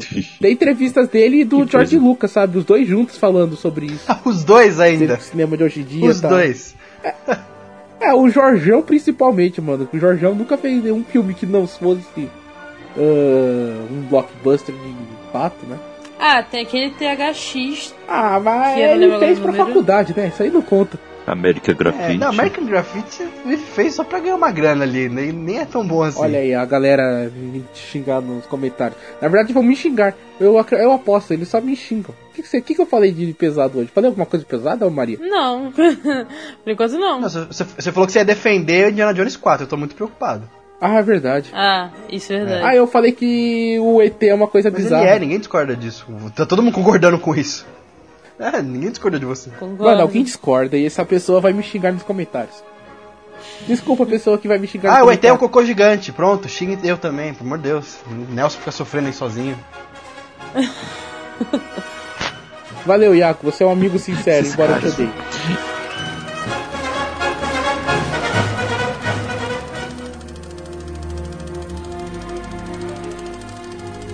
Em mil novecentos e noventa e um, temos Hook. A volta Capitão do Gancho. Capitão Gancho. O, o cap... passou na Sessão da Tarde até A enjoar. Volta do Capitão Gancho. É Sessão da Tarde pura esse filme. Que beleza.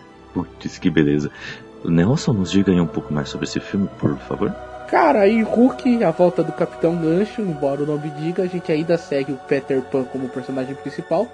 E só que ele cresceu, ele virou um velho, ele virou o Robin Williams e... O... Ele tem filhos e os filhos deles não acreditam no que, que ele estava nas, nas aventuras que ele conta que diz que ele viveu. Que conta que diz que ele viveu. Que frase magnífica. Parabéns. Mas basicamente ele virou um velho. E isso é muito estranho para um personagem como Peter Pan. Inclusive ele sente isso. É. Só que daí o Capitão Gancho, por motivos de descubra, ele está voltando e o Peter Pan tem que voltar a se juntar com a Sininho e os garotos perdidos lá e salvar o dia. É uma aventurinha, sei lá, eu acho que é do Spielberg. É, uma, é, um, é um dos mais fracos ah, dele. Até agora. É, o é, um filme só pra existir. É, né? Mas tem uma galera que curte, cara. É, porque fez muito sucesso, mas assim, eu não sei vocês, mas quando eu era criança eu até aceitava mais. Depois, quando eu fui passando o tempo e fui reassistindo, ver o Robin Williams de Peter Pan dá uma vergonha muito grande, assim. Não sei você, me incomoda bastante. E tem, acho que a trilha sonora mais chata do John é. Williams. Caraca, a trilha é, dele? É muito repetitiva. Não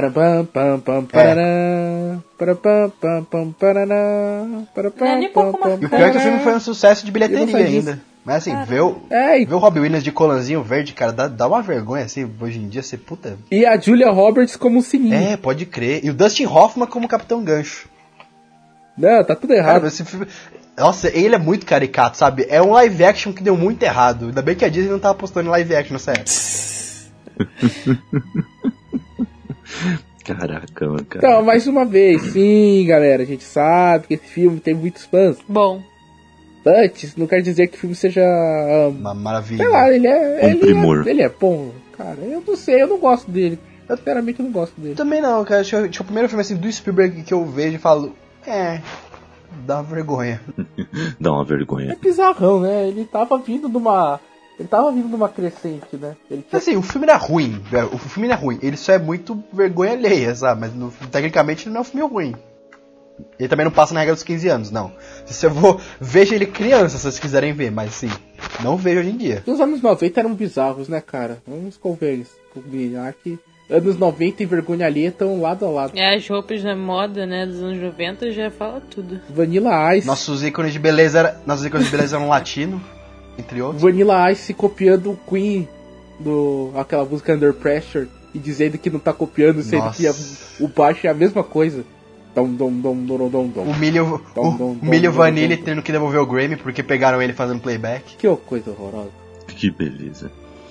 Mas... Ah, mas o Spielberg compensou no próximo filme. Aí. Isso que eu ia falar. Isso que eu ia falar. Mas tem um filme aí que não tem como falar que é ruim. Porque... Porque em mil novecentos e noventa e três tivemos dois excelentes filmes, mas primeiro vamos falar do, desse primeiro aqui que está na lista, Jurassic Park. Tá aí o Parque dos Dinossauros, né? Tá aí um filme que tá, tá fazendo sucesso até, até hoje, essa franquia, né? Voltou com o Jurassic World fazendo, fazendo a terceira maior bilheteria de todos os tempos. É isso mesmo, né? É a terceira, né? Como, né, cara? Como? Como? Como? É. Me explica, Lázaro. E, cara, nesse, se o John Williams estava muito desinspirado, é, não estava com inspiração no Hook, nesse ele chegou com, os dois, com as duas pernas assim na, na porta. Exatamente. É engraçado que a música que eu mais gosto desse, desse filme, ela não é a música tema. Daí é tipo... Aí de vez em quando... Ah, toca a música tema de Jurassic Park. Aí ele toca aquela musiquinha que é mais tristezinha. Aí eu gosto daquela quando aparece os dinossauros a primeira vez. Pá, pá, pá, pá, pá, pá, pá, pá. Ah, mas essa é a música melhor do Jurassic Park. É, pô. Sim, mas daí tem aquela outra musiquinha lá. Ah, eu gosto das duas, as duas são boas. É, tem essa também. Que é o...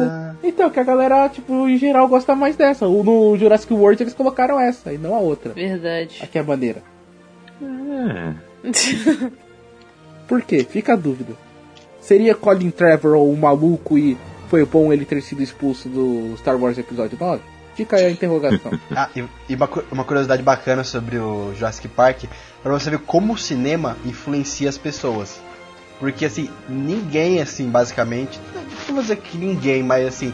Você não tinha uma noção geral de como eram os dinossauros. Você até tinha algumas outras obras que tentavam re, é, retratar eles como eles eram. Mas, assim, foi Jurassic Park que pôs na mente de todo mundo como é um dinossauro. Pior. Tá maluco, mano. Já tinha dinotopia. Não, não, então. Tinha outras obras que falavam, assim, como eram os dinossauros. Mas, assim, Jurassic Park meio que encravou na mente de todo mundo como é o dinossauro.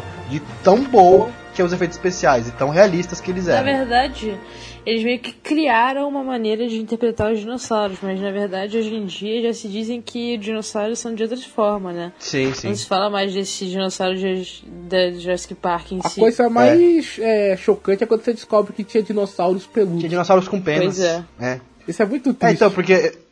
É, eu, eu, eu lembro até de um biólogo falando assim desse filme, que ele fala...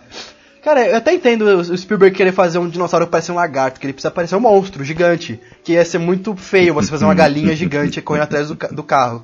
É ia ser muito engraçado. Tem que tomar algumas liberdades, né? Mas é, muita gente considera o C G I dele o mais perfeito de, do cinema até hoje, porque ele aliou com animatrônicos, né?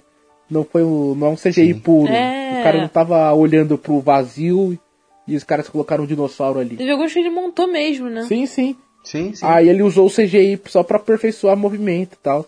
Você tem aquela famosa cena que ensinou muita gente como que faz é, uma cena de suspense, que é do, a chegada do Tiranossauro Rex. Ah, o, o, Você, ah, aquela cena o, perfeita o copo, né? Que vai... O tum, aí vai o copo assim mexendo nas ondinhas da água. Exatamente. A cena mais... Uma das cenas mais icônicas da história do cinema, cara. O Spielberg... Que, cara, inclusive, Spielberg ele faz uma cena icônica atrás da outra. É incrível. Teve um trailer que chopinhou isso recentemente. Eu não lembro que trailer que é. Que mostra também o copo tremendo, assim. E a galera fica zoando, dizendo que tava chegando o Tiranossauro Rex. Eu não lembro qual trailer que foi. Cara, eu acho que, tipo assim, tirando o Poderoso Chefão, os filmes do Spielberg são os mais referenciados na história de Hollywood até hoje. Isso é verdade, mas tá assim, maluco, me mano. lembrem tá maluco. sobre a história. Uma família vai explorar uma ilha, não é? Não é isso? Começa assim o filme. Não, esse eu acho que é o outro. Esse é o, esse, outro esse Jurassic é o Jurassic Park que não é tá na lista, que é o Jurassic É, é o Jurassic é o Mundo World. Perdido, Jurassic Park. É, é o Mundo Perdido, né? Ah, é. É o dois ou o terceiro? É o dois, é o segundo é. filme. Esse aqui é que eles acham o. Eles acham D N A no mosquito, aí eles. Puta, vamos conseguir clonar agora, um mosquito fossilizado. Eles clonam. E eles conseguem clonar um. Eles clonam a partir. Porque o D N A do sangue do dinossauro tava no mosquito. Ele, o mosquito foi fossilizado no âmbar. E eles botam D N A de sapo. Exatamente. Exatamente. Aí eles conseguem fazer um... Começam a planejar um parque uh, com dinossauros vivos, que eles estão clonando. Aí vai o camarada lá que tá no filme que eu odeio, o, o, pia, o piano. Ah, ele vai ao cientista, ele chega lá, daí tem a família. Aí todo mundo acha o dinossauro magnífico. Aí dá uma merda no sistema de... de proteção, aí todo mundo vê que hum, dinossauro é ruim e eles só fogem da ilha. É uma experiência. Aí o segundo, que é o o da família, só que daí é com o Jeff Goldblum, que ele, o Tiranossauro Rex escapa em Nova York, que é o Mundo Perdido. O terceiro, que é o Jurassic Park três, simplesmente, que é o dirigido pelo Joey Johnston, que depois ia fazer o Capitão América, que é o dos caras que estão tentando voltar lá pra ilha com, de novo com esse cara, o malandro do piano. Aí eles se perdem, só que eles não tem armas, não tem nada, e fica um filme muito chato, só eles fugindo. E o quarto é o Jurassic World, que é esse último do Colin Trevorrow, que é aquela maluca. Jurassic World tem uma história bem parecida, então, com o do primeiro Jurassic Park, então, né? É, só que aí meio que o parque deu certo, né? No primeiro, tipo, o parque deu errado. Uhum. Aí no segundo, o parque deu certo. É basicamente o primeiro filme, só que com algumas modificações, sabe? É tipo o Despertar da Força. Saquei, saquei. É, tipo isso. E deu muito certo, né? Ele conseguiu um dinheiro extraordinário, inacreditável, né? Muito dinheiro. É, inacreditável mesmo, inacreditável é a palavra. Muito dinheiro, cara, muito dinheiro. Passou. Passou qual filme mesmo que tava, que tava em terceiro? Passou Vingadores. Passou Vingadores que tava em terceiro. Era o primeiro Vingadores. Isso. Exatamente, olha só. Que coisa. E o. Depois o Velozes sete passou também, né? Não, acho que ficou em quarto o Velozes sete. Passou o Vingadores, né? Então, ele passou ah, o Vingadores tá. também. Isso aqui, isso aqui. Aí a lista agora ficou com Avatar, Titanic, Jurassic World, Velozes sete e Vingadores. Isso, exatamente. E nesse... Ô, cara, mas pra você ver... Um... Ah, não, só pra finalizar no Jurassic Park, um filme de noventa e três que os efeitos são é, críveis até hoje, assim, que a, a computação evolui um pouquinho mais. Então, gente, quem não viu, pode ver tranquilamente Jurassic World. Os efeitos são bons até hoje. Jurassic, é, Jurassic Park. Né? É, o do Jurassic World é leproso. Tem um dinossauro é, não, não. ali que... Não, não, Jurassic World não. Jurassic Park. Jurassic, pelo amor de Deus. Mas eu gostei do Jurassic World. Eu só não justifico um bilhão e meio de dólares naquela merda. Então, tipo, não. sei lá, era um... Vai entender, né? É. Era um filme de setecentos, setecentos e cinquenta. Ah, né? Os efeitos especiais Industrial Light and Magic. Ah, famosa, fundada e... pelo George Lucas. Ah, isso, exatamente. Esse também Star Wars. Realmente, isso que eu ia perguntar, porque se fosse pela DreamWorks, aí eu ia falar, opa, peraí, eles estão, assim, bem parecidos com a Industrial Light and Magic, né? Não entendi. Se fosse a DreamWorks, eu falaria que está bem próxima com a, a, a empresa de efeitos especiais que o George Mas Lucas fez. Mas a DreamWorks fez. não é de... A DreamWorks não é de efeitos visuais, cara. A DreamWorks é a produtora. Eu sei, eu sei. A... Quem compete com a I L M é a U E T A. Saquei, saquei, saquei. É que como é um, um filme do, do Spielberg, eu pensei que a empresa dele estava envolvida, entendeu? Por isso eu pergunto. Mas é muito legal esse filme, eu gosto demais também. E nesse mesmo ano tem um filme que... Esse filme eu realmente não assisti, vou... Quero saber os comentários de vocês, que é a Lista de Schindler. Eu falei certo? Schindler. Schindler. Schindler. Schindler, Schindler. cara. Schindler. Isso Schindler. aí. É o mais fácil de, de... O modo mais fácil. Mas o mais fácil geralmente é o mais certo. É. Ok. Cara, você não, você não viu, velho? Que vergonha. Esse filme é... É, é incrível, esse filme. Pô, cara, eu não vi, mano. Se não me engano, ele foi pra faculdade... Ele, tinha... ele não terminou a faculdade, né? Steven Spielberg, até aí. Aí ele voltou pra faculdade e ele terminou e fez o T C C. O T C C dele foi a Lista de Schindler. Só de sacanagem, né? Tipo... É, só de sacanagem. Eu vou... vou, eu vou caralho, velho. Ele já saiu, tipo, terminou o T C C. Eu imagino os professores dele da banca, tipo, caralho. Ah, explica aqui, senhor Spielberg, por que que a menininha tava usando rosa, tipo, meio preto branco? Não. Vermelho, é... na verdade, né? Mas... É vermelho, não é rosa? É vermelho. Vermelho. vermelho. É vermelho. E vocês querem, vocês querem uma curiosidade bacana? Que, na verdade, quem ia dirigir a Lista de Schindler era o Scorsese. E quem iria dirigir o Cabo do Medo era o Spielberg. Só que meio que eles, né, eles, como eles são amigos, eles viram, né, a história de um do outro. E o Scorsese virou pro, pro, pro Spielberg e falou assim, não, cara, essa história quem tem que contar é você, toma aí. E lá no começo dos anos noventa ele deu pro Spielberg, até eles fazerem o roteiro e tal. Ele só foi fazer o filme em noventa e três. E os Scorsese dirigiu antes do Cabo do Medo. E por causa desse, do, desse filme que o Spielberg se recusou a dirigir o Pianista anos depois. Sim. Aí ele foi atrás do Polanski. Uhum, que é outro... Ah. É uma bela troca, né, que eles fizeram. Mas... É. Mas falem aí que, do que fala esse filme, a Lista de Schindler. Schindler? Schindler. Okay, não é Schindler, Schindler. Foi mal, foi mal. Schindler. A, a Lista de Schindler é, conta a história real do Oscar Schindler, que foi um, um nazista, um empresário nazista. que na época da Segunda Guerra Mundial, ele conseguiu salvar mais de três mil, se não me engano, dois ou três mil judeus é, empregando nas fábricas dele e tirando do campo de concentração. Ah, o filme conta... É, a questão que ele era um grande... Ele era um capitalista safado sem vergonha.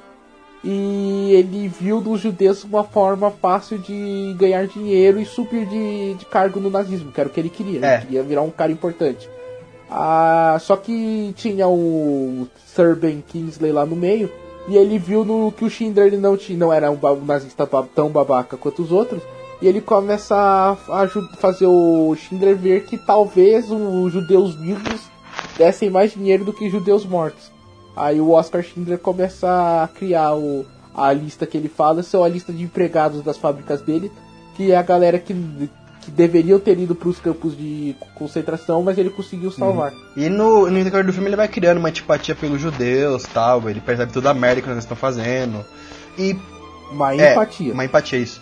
E uma curiosidade bacana é que é, uma curiosidade bacana é que o Schindler, ele até hoje, ele tem uma, não mausoléu, ele, ele, ele tem uma uma lápide lá, mas o corpo dele foi enterrado em Jerusalém, porra, isso que eu quis dizer. Sim. Ele tem lá o corpo dele enterrado em Jerusalém, é o único nazista até hoje que tem uma homenagem em Israel. E até hoje o pessoal vai lá no na tumba dele, deixar homenagem, essas coisas. Ele é homenageado até hoje, como um dos heróis dos judeus.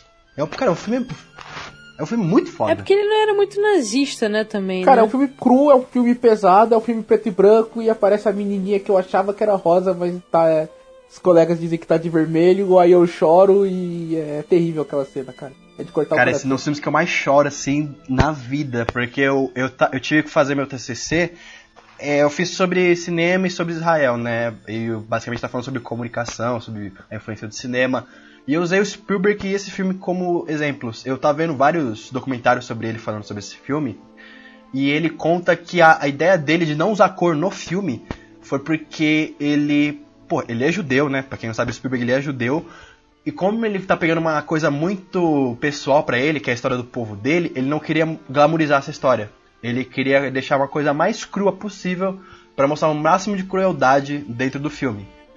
E, então, assim, cara, você tem cenas pesadíssimas. Tem uma cena que o, o Ralph Fiennes, que ele é, ele tá fazendo meio que um, o chefe de um dos campos de concentrações, ele tá meio que brincando de sniper com as pessoas. Ele é um nazista ruim. É, ele é um nazista... Puta, aquela cena é de cortar o coração, sabe? Ele acaba de sair, que ele tinha acabado de transar com a esposa, ele sai e começa a atirar nos... É, sim, por, por, por, por diversão. E pô, tem uma cena, cara, que ela me deixa com um amargo na boca que... Puta, é, é, gente, pelo amor de Deus, o filme de noventa e três. É, tem uma cena que a... O, a, a guerra tá acabando. Aí o pessoal tá querendo destruir os campos de concentração. Então o Hitler dá ordem pra matar o máximo de judeus possíveis. E, velho, muitas mulheres no, que trabalhavam pro Schindler... foram mandadas dentro de um trem pra ir pro campo de concentração lá na... em Auschwitz. E, velho, tem uma... Ai, cara, quando, quando elas estão indo, tipo assim, é, eles vão indo bem lento, bem lento, você faz sofrência, você fala, puta, vai todo mundo morrer, vai todo mundo morrer. Eles chegam, assim, numa câmera, todas peladas. Você pensa, puta, fodeu, câmera de gás. Chega na hora, o cara pega, abre a válvula, é um chuveiro. Você, nossa, velho, mas assim... Você dá um, você não sabe se você alivia, se você fica tenso, você não sabe o que você sente naquela cena. O Spielberg ele manipula você de uma maneira que deixa você na merda nesse filme, deixa você no chão. Cara, você assiste esse filme, sério, assiste esse filme num dia feliz, porque ele é muito pesado. Apesar da mensagem dele ser bonita, ele tem cenas pesadíssimas. Ah, a cena da menininha, cara, a cena da menininha. Cena da menininha, velho. Ah. Não existe nada no cinema mais pesado que a cena da menininha. Ah, que a cena da menininha, sabe o que ela significa? Que o Spielberg falou? Que a, ela é a meio que inocência, né? Daí no final ela se esconde. Não, não, não, não, não, ela não é inocência, não. Ela é, na verdade, os países que estavam vendo toda aquela merda acontecer com os judeus e não estavam fazendo nada. Porque você vê toda aquela cena em preto e branco e você, o, o Schindler, ele, é tipo assim, tem uma cena que eles estão tirando os judeus das casas dele, né? Que é quando eles estão levando pros campos de concentração. E tá tudo em preto e branco, tá uma bagunça, tá uma baderna. E o Schindler tá lá do alto vendo tudo isso, ele vê uma única menininha com uma roupa vermelha. E, tipo assim, ela se destaca, você não tem como não ver a menina de roupa vermelha num preto e branco. E ela vai só passeando e olhando, tipo, dela meio que vai tentando se esconder. Isso, isso. E, e o Schindler fica lá olhando, uma... admirando. Aquela foi uma forma do Spielberg, genialmente, criticar os países, tanto os Estados Unidos como a União Soviética, como qualquer outro, que sabiam do que estava acontecendo com os judeus e não estavam fazendo nada. Estavam ignorando pelo fato de simplesmente estar em guerra, ou não querer entrar em guerra contra os judeus. Que cara, excelente. É, até hoje tem gente que fala que não rolou, né? É, cara, essa, essa cena do Spielberg é uma coisa assim, sabe, de gênio. Ele mereceu todos os prêmios que ele ganhou pra esse filme. Nesse filme ele tá over, assim, ele tá no máximo, no máximo da direção dele, pra mim. Então é o filme que eu mais gosto dele. O assim. Interessante é se falar um dia, um tema, é sobre a colaboração de Hollywood com a Segunda Guerra Mundial, com, a, com os nazistas. Que isso me fez lembrar disso, que é um livro que fala sobre os filmes que colaboraram com os nazistas, principalmente nos anos trinta até os trinta e nove, antes deles... De... Chama A Colaboração, é. Não é? Ah, eu tenho esse livro, é muito bom. Muito maneiro. E tem também o lado contrário, né, que é aquele documentário que o próprio Spielberg produz, que tá na Netflix, uh-huh. que é o Fight Back Back, que são dos diretores que foram pra, durante a Segunda Guerra Mundial, eles foram gravar a guerra pra... É, que os filmes dele virassem propaganda contra os nazistas. Mas isso aconteceu uhum. depois uhum. da guerra estourar para os americanos, que eles entraram em quarenta e um, né? Uhum. Por isso mesmo... Não, mas dá pra fazer sim, bacana. Boa, boa, boa, boa opção. É. O Kaique iria dizer que eu vou adotar aqui. Mas ele caiu, então... Uhum. E, e, e sim, cara, puta, depois... Pra quem não sabe, o, eles têm meio que uma regra lá em Hollywood... De que eles sempre falam mal assim de nazista, de holocausto e tal, eles sempre tentam tratar de uma coisa crua. Uhum. Por quê? Porque o cinema, ele é ainda até hoje uma arte que influencia muitas pessoas. Sim. Você escutar alguma coisa, ou você só ver uma fotografia, assim, dá um impacto. Mas você ver tudo isso junto, em movimento, e com pessoas acontecendo aquilo lá, aquilo te impacta muito, muito mais é, profundamente. Aquilo filtra mais, né? Então... É, então assim, sempre os diretores de Hollywood, sempre assim, algum filme, quando ele mostra é, cenas que aconteceram de calamidade, eles vão mostrar isso de uma maneira pesada e vão mostrar isso de uma maneira ruim. E o Spielberg fazer a Lista de Schindler não deixou o assunto do Holocausto morrer, que foi realmente um assunto pesadíssimo. Então, cara, palmas pro Spielberg, eu aplaudo ele, acho que é um dos meus filmes favoritos até hoje, assim, de drama, é a Lista de Schindler, eu adoro esse filme. Tanto que eu usei ele pro meu T C C. Uh, seguindo a lista, já que o nosso querido host... foi capturado por... alienígenas. Uh, um exército de E Tês. Ah, Nelson, Nelson, rapidinho, eu queria te fazer uma pergunta pra você, pra Maria. Vocês choraram na cena final do... dele se despedindo da galera? Eu chorei. Eu não tinha mais lágrimas, mano. Depois da menininha de vermelho... Eu chorei, eu não tinha mais lágrimas. Cara, quando, quando, quando, quando ele abraça lá o pessoal e eles dão tipo um anel pra ele, ele fala que eu podia ter feito mais, eu só vi muita pouca gente, aquilo lá me quebrou inteiro. Eu chorei de... de... De não ter Também. mais água no corpo, cara. Foi aquela cena, foi linda. Eu não tava, mano, eu tava. Eu tava simplesmente, tipo, assistindo, cara, né? A minha cabeça ainda tava na menininha de vermelho. Aquilo me impactou muito forte, cara. Aquilo eu não tava preparado quando assisti o filme pela primeira vez, a, aquela cena. Nossa, gente, quem... Aquela trilha, que é tipo um. É tipo um amúrio de criança, uma brincadeira de criança, ela meio que tá brincando de esconde-esconde. Uhum, gente. Tá porra. Quem não viu, o filme é longo, é quase três horas, mas vale muito a pena. Que filmaço assim desse filme, cara. E filme.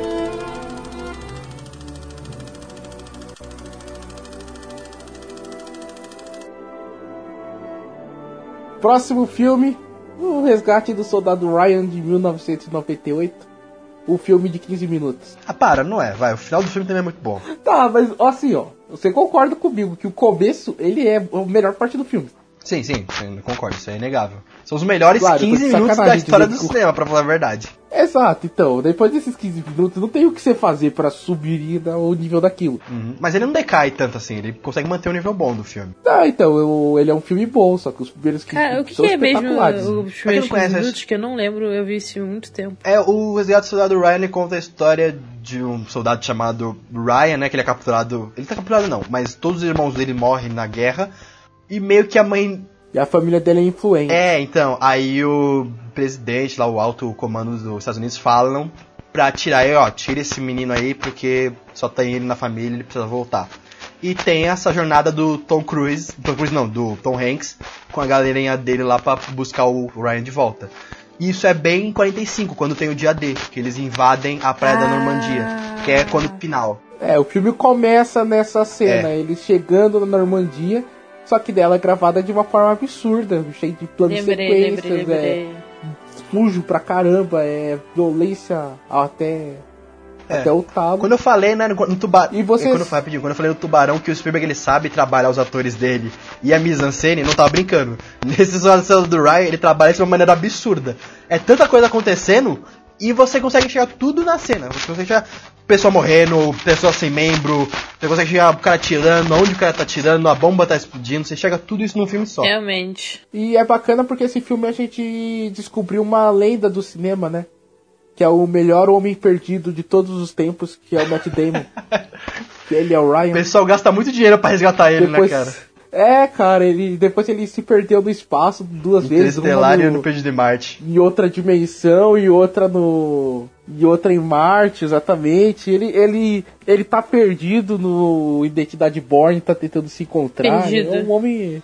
Ele, alguém precisa dar um mapa Não, pra esse garoto. Ele ainda tá perdido no... Gênio Indomável também, que ele precisa encontrar também. Ele sabe fazer um garoto perdido. Dei um mapa pra esse garoto. Pelo amor de Deus. Mas, ó, Resgate do Soldado Ryan como filme de guerra, ó. É, realmente, uma... quinze minutos uma... dele são os melhores. Foda. Os meus quinze minutos. Inclusive, ah, vai. O, o final também é bom, vai, Nelson. Aquela sequência final também. Dele, do, do Tom Hanks atirando ah, no, no, no, no Panzer. É, é bacana, é foda. Cara. Mas aí é um filme de guerra bom, cara. O que eu tô dizendo é que o começo do filme é tão absurdo. Se o, o começo do filme fosse bom, que nem essa cena do Panzer, e o final fosse essa daí, é o que a Atômica fez. É por isso que a Atômica é um filme foda. A melhor cena do filme é o... É a cena final do filme. É quase dez minutos de cena de pancadaria e, e um plano sequência. Olha aí, vá assistir esse filme logo. Eu vou, pode deixar, quarta-feira eu tô lá. Uh, mais alguma consideração sobre o Resgate do Soldado Ryan? Tem oito filmes pra falar. Ah, Tom Hanks atuando muito bem, Matt Damon perdido, Spielberg ah, dirigindo brilhantemente. Ah, e também falar uma coisa, que esse filme é um filme de personagens. Os personagens desse filme são muito engraçados. E o Vin Diesel tá nesse filme. É, então, eu acho que isso é engraçado, mas os personagens não são engraçados. Não, não, não, não. Vin Diesel é engraçado nesse filme, mas os personagens são muito bons, que eu quero dizer. São bem explorados. Ô, oh, aquela cena do cara... Ô, oh, Nelson, aquela cena do, do, do sniper na chuva, cara, é muito foda aquela cena. Cara, é boa. Mas o começo do filme é, é muito filme mais supera. Foda. É isso que eu tô eu sei, dizendo mas, só. Mas o filme não... É, mas eu não acho que o filme decai de, de nível, como você tá falando. Eu acho que ele mantém ainda. Ele decai porque o começo é virtualmente perfeito. É, verdade. É claro que eu tô então, usando... Vai. Uma hipérbole aqui. O filme não é uma merda. O resto do filme. Ele é bom. Depois de O Resgate do Soldado Ryan, a gente tem aquele que talvez seja um dos mais polêmicos filmes da carreira do nosso menino Spielberg, que é aí, Inteligência Artificial. Por que, que esse filme que? é polêmico, Maria? Eu vi ele quando era inf- na infância. Eu só lembro de... É. De ser uma, uma família, né, que tenta ter filha, alguma coisa assim, mas não consegue. E aí eles acabam adotando uma criança que, na verdade, é um robô. E aí isso aqui, ele é, tem... Ele sofre bullying, ele sofre muito, tá? A família sofre muito, não consegue... Não consegue adotar ele como uma criança de verdade. E aí faz com que ele... Larga ele no, numa, numa estrada aí qualquer, num lugar abandonado. E aí ele começa a procurar o sentido da vida dele, né? O porquê que ele existe, quem é o criador dele e tudo. Mas por... Ele quer, na verdade, ele Sim. quer se transformar num menino de verdade. Porque a família tinha um filho, aí o filho meio que entrou em coma. Aí eles ficaram com medo do filho nunca acordar e eles compraram o David, que é um robô. Só que aí o moleque, ele renasceu. E ele fica é. meio que com ciúmes do David. E ele expulso. força com que o David seja Verdade. expulso de casa. Mas o esse filme, ele tem uma polêmica muito grande de pré, da pré-produção dele. Que ele ia ser um filme do, Spiel, do Spielberg. Do Kubrick, na verdade. O ah, é. Spielberg tava dando uma ajuda ali. Mas é, quem que que ia Kubrick fazer era o Kubrick. Acabou falecendo, né? Em noventa e nove, hum. né? Foi, é. que tava é. terminando de olhos bem fechados. Uma pena. Aí tem uma polêmica porque dizem que o final... O final, ele é meio que um final feliz sem ser feliz. Dizem que esse final é do Spielberg e não estava no roteiro do Kubrick. Mas hoje a gente sabe que lorota. Esse final já tava no, nos roteiros do, do Kubrick. É, já tava no roteiro do Kubrick? Já, já era aquele final. Só que claro que o Kubrick ele ia fazer você ficar na merda quando terminasse o filme, mas o... Ah, eu te... Aí o Stanley deu uma melhorada. Eu, eu acho, é, eu, eu acho que com certeza que o Kubrick mataria o menininho no final. Eu pelo menos acho que eu pelo menos tenho certeza disso. Que eu conheço o cinema do Kubrick é. Ele mataria o menininho no final. Então, mas é a questão, o... pelo que, que eu tava vendo recentemente sobre esse filme. Que o, já tava no roteiro do Kubrick toda aquela volta que os robôs do futuro acham ele e tal. E mas... conseguem clonar a mulher. Mas você sabe como e... é que o Kubrick é? Que ele muda o filme da torta à direita. Então, não tenho certeza que ele mudaria esse final. Eu, quero, eu conheço o Kubrick. O cara refez cem vezes é, Iluminado. Ele, refa, ele refaria esse filme também, certeza. Cara, eu não sei, velho. Eu só sei que... Sei lá... É que... É, é, ele é arrastado, né? Acho que inegavelmente aí é um filme arrastado, é um filme lento. É um tem filme bom, é, é, é um filme bom, mas não ele tem uma dinâmica muito lenta. Você é tem o Jude lá, o robô de programa, e você tem o robozinho lá que é um ursinho e, sabe, tipo, é isso. Ele é. Tem pouca... Mas, sinceramente, eu acho esse filme meio triste. Eu, pelo menos, quando era pequena, não gostava muito desse filme por ele ser meio pesadinho. É que ele é Pinóquio, né? Ele é um Pinóquio que deu errado no final. Excelente comparação. É. Não, não é uma comparação, é a metáfora do filme. Tanto é que o lugar que ele tem que ir se chama Fada Azul. Não sei, por isso que eu tô falando, a comparação é boa com o Pinóquio, porque realmente é isso. Então, tipo, ele fica lá... Ele, cara, ele caindo lá e pedindo pra virar um, um menino de verdade no final do filme. Aquilo é de... Caralho, é foda. Aí em dois mil e dois nós tivemos dois filmes logo de uma vez. Nós tivemos o primeiro, a parceria dele com o Leonardo DiCaprio, o glorioso Leonardo DiCaprio, Empreenda-me se for capaz, baseado numa história real. Uh... Esse filme é Assistiram? Ótimo. Pô, esse filme é ótimo, cara. Aham, uhum, muito bom. Eu adoro assistir é. esse filme, ele é muito divertido. Muito. É, exatamente, né? Ele tirou bem o ranço do, dos filmes anteriores, assim, que eram filmes bem pesados, bem tristes. E ele é divertido, ele é um filme... mais leve. Ele é divertido desde o começo. O começo dele, o, os créditos iniciais me lembram bastante a Pantera Cor-de-Rosa. Amy Adams nesse filme tá lindíssima. Christopher Walken é um, é um canastrão de, de primeira, ele consegue fazer o pai do DiCaprio ali. E, velho, o Tom Hanks também tá outro ótimo ator. Mas, cara, acho que esse filme, eu adoro esse filme, acho que tudo funciona nele. Roteiro, direção, os atores... É muito gostoso de assistir esse filme. É um filme que eu assisti com a família e um filme bem feito, como é, o, como é o Spielberg. É, não tem nenhum buraco nem nada. Tipo, é muito bem detalhado, né? As questões de como ele fazia os cheques e como ele conseguia driblar as pessoas. É, redondinho. É, é e é legal que você tem o Prenda-me se for capaz brasileiro, né? Que é o V I P. Que também é um filme bem ah, legal. Ah, é verdade. Bom, bom também. E, e também em dois mil e dois saiu Minority Report, a nova lei. Adaptando um, um dos contos do Philip K. Dick. Aqui como Hollywood sempre faz, deixando as partes mais Philip K. Dick de fora e pegando apenas o conceito para criar a história. E é outro filme que vem cercado de polêmicas, né? Ah, então... Outra ficção científica dele polêmica. Ah, então você leu o conto? Ele é bem diferente do filme? Não, eu não li o conto, cara. Eu não, o Minority Report eu não li. Inclusive... Deixa eu pesquisar... É, não vou pesquisar não, porque senão meu computador vai explodir. Mas... Eu, ele com certeza não tem esse nome no original, porque os nomes do Philip K. Dick são sempre os melhores. Eu assisti esse filme recentemente, né, pra gravar aqui o cast, eu achei, puta, ele bem fraquinho, assim, mas não por culpa do Spielberg, mas por culpa do roteiro mesmo. Ô, louco, eu, cara, sei lá, eu faz, faz uns oito anos que eu assisti esse filme, então é. eu posso estar tá, me enganando, mas eu gostei pra caralho da toda a premissa de você ter o, a discussão que ele faz, se você pode ou não culpar alguém por um crime que ele ainda não cometeu. Não, não, não, isso é bom. É, é bem polêmico é, isso. É, não, isso é bom. O que eu tô reclamando no filme é que ele tem umas saídas de roteiro, puta, é... Porra, é, é uma coisa, sabe, que você... Por quê, sabe? Não, por exemplo, tem uma cena que o Tom Cruise... É, a, esse, esse eu só gosto do, do debate social que ele faz, de prender a pessoa e tal. Até deles prenderem os, os caras que prevêem o futuro ali, como... só ferramentas pro, pra polícia. É uma, é uma crítica bem legal.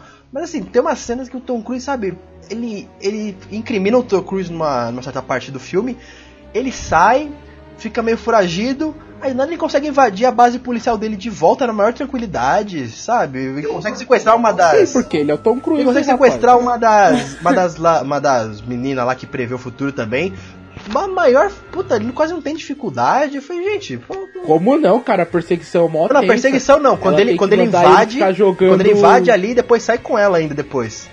Tem umas cenas legaisinhas ah, dela prevendo o futuro e tal, ajudando ele a fugir. Aquilo isso é legal. Mas às vezes corta... A melhor cena aí que me apavorou durante muito tempo... É aquelas aranhas que a polícia usa pra detectar calor. Ah, sim, essa cena é muito boa. Do... Que ele coloca... Isso é genial. Ele coloca gelo na banheira pra servir como... Pra, tipo, parar o... a emissão de calor dele, né? Parar, não. Tá, agora alguém tá me xingando, porque eu esqueci o termo correto. Diminuir? Mas ele usa como um cobertor térmico, assim, fica escondido lá e o aranhazinha não encontra ele. Acho muito boa essa cena. Eu não entendi porque ele não ficou cego nessa cena. Porque o cara fala assim pra ele, olha, se você tirar antes de doze horas, você vai ficar cego. Aí passou umas seis horas até a polícia chegar lá, ele tira o negócio e não fica cego, sabe? Mas o roteiro tem alguns furos nesse filme, tem bastante até, é mas tipo não chega a estragar no... o bagulho. No Alien Covenant tem uma parada assim também, tipo, eles estão a dez mil quilômetros do chão. Aí fala, se vocês chegarem a menos de oito mil, a nave vai explodir, eles vão até seis mil e nada acontece. É, então, é tipo isso, é um furo de roteiro bem besta, que dava pra eles terem mexido ali, mas... Assim, o filme é bom ainda, continua bom. Próximo. Mas tem bastante fugidinha de roteiro que incomoda. Ou, você quer falar alguma coisa, Maria? Ah, eu só, eu só acho que esse filme não foi muito marcante como os outros, né? Ele não tem muita inovação, só na questão da polêmica de, dos crimes, mas tirando isso, não acho ele tão bom, melhor do que os anteriores. Não, sei lá, eu de novo, eu assisti há oito anos atrás, eu achei do caralho. Eu também assisti há muito tempo atrás, então.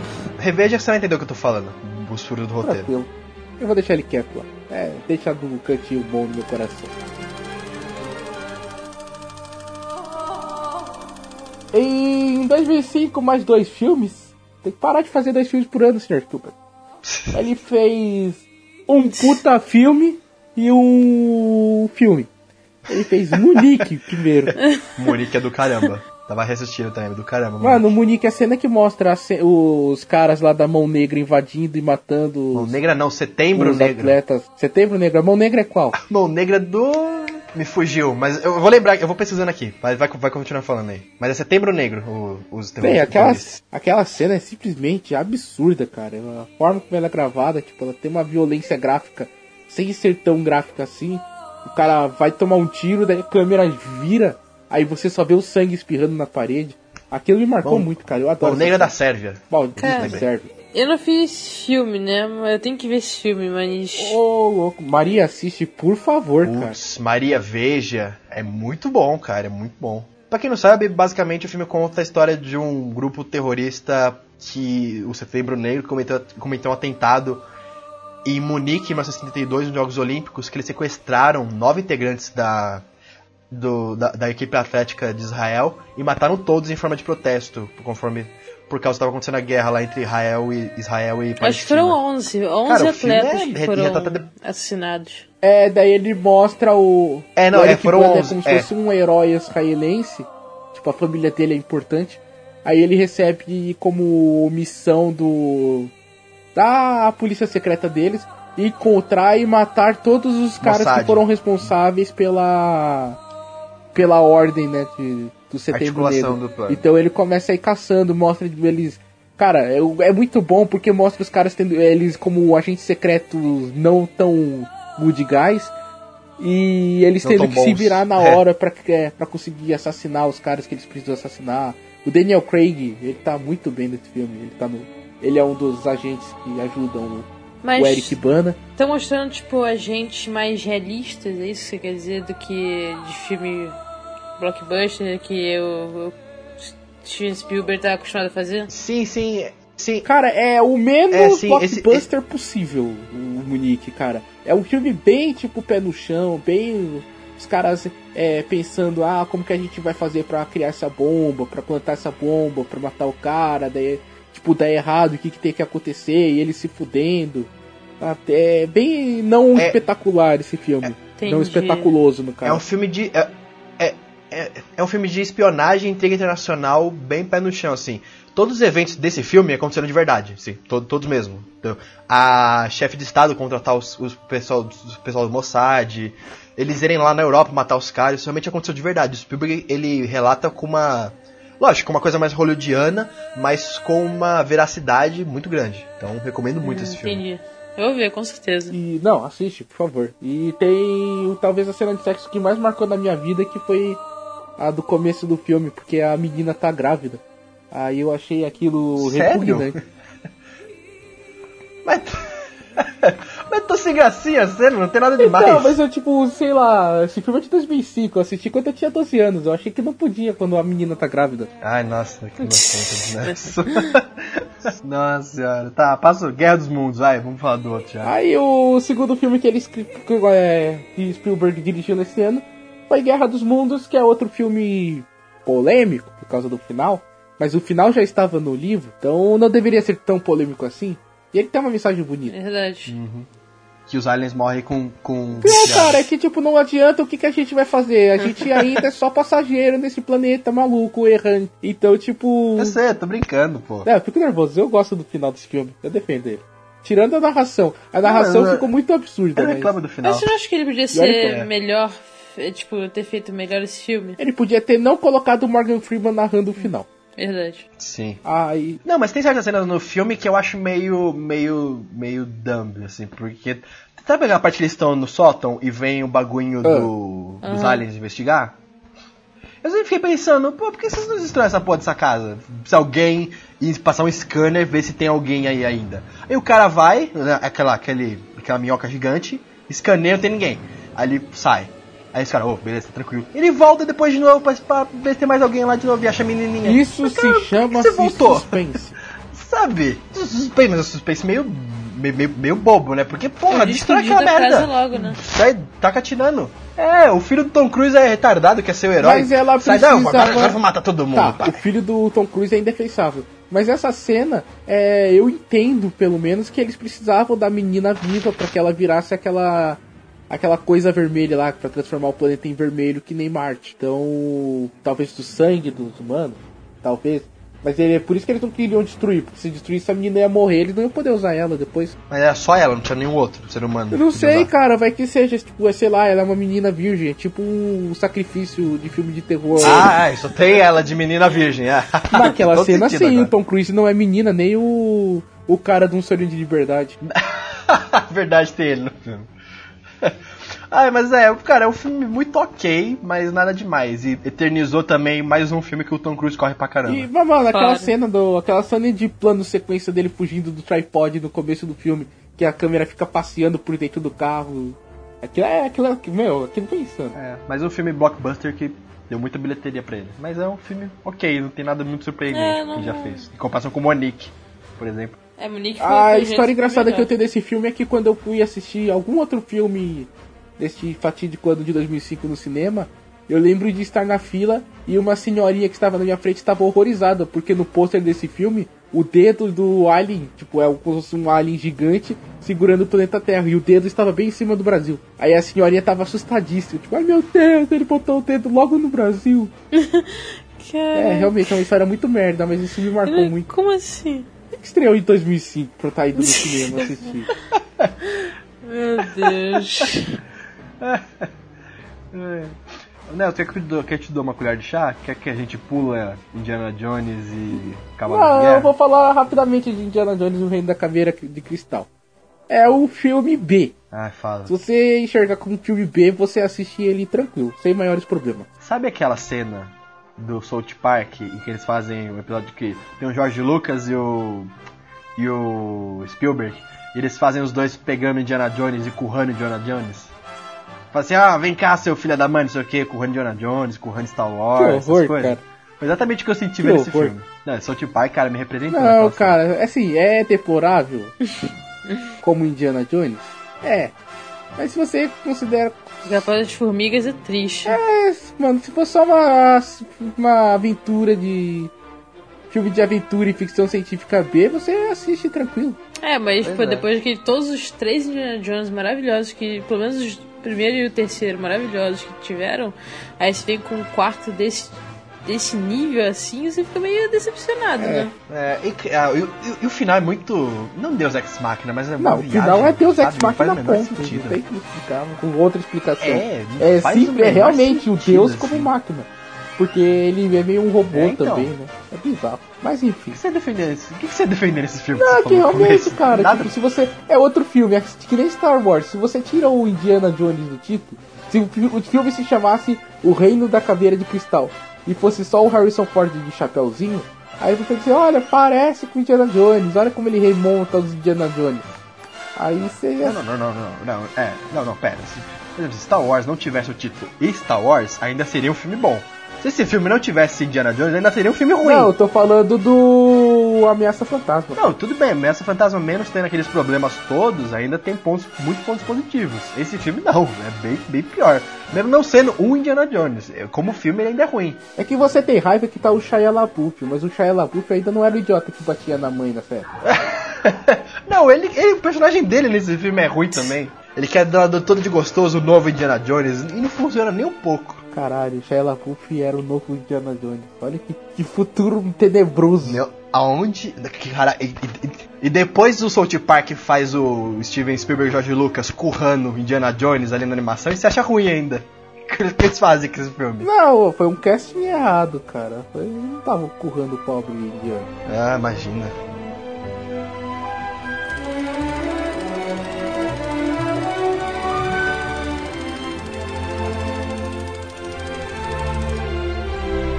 Próximo filme, dois mil e doze, o filme, um dos filmes que às vezes eu olho assim e falo, mano, como é que isso foi indicado ao Oscar de melhor filme?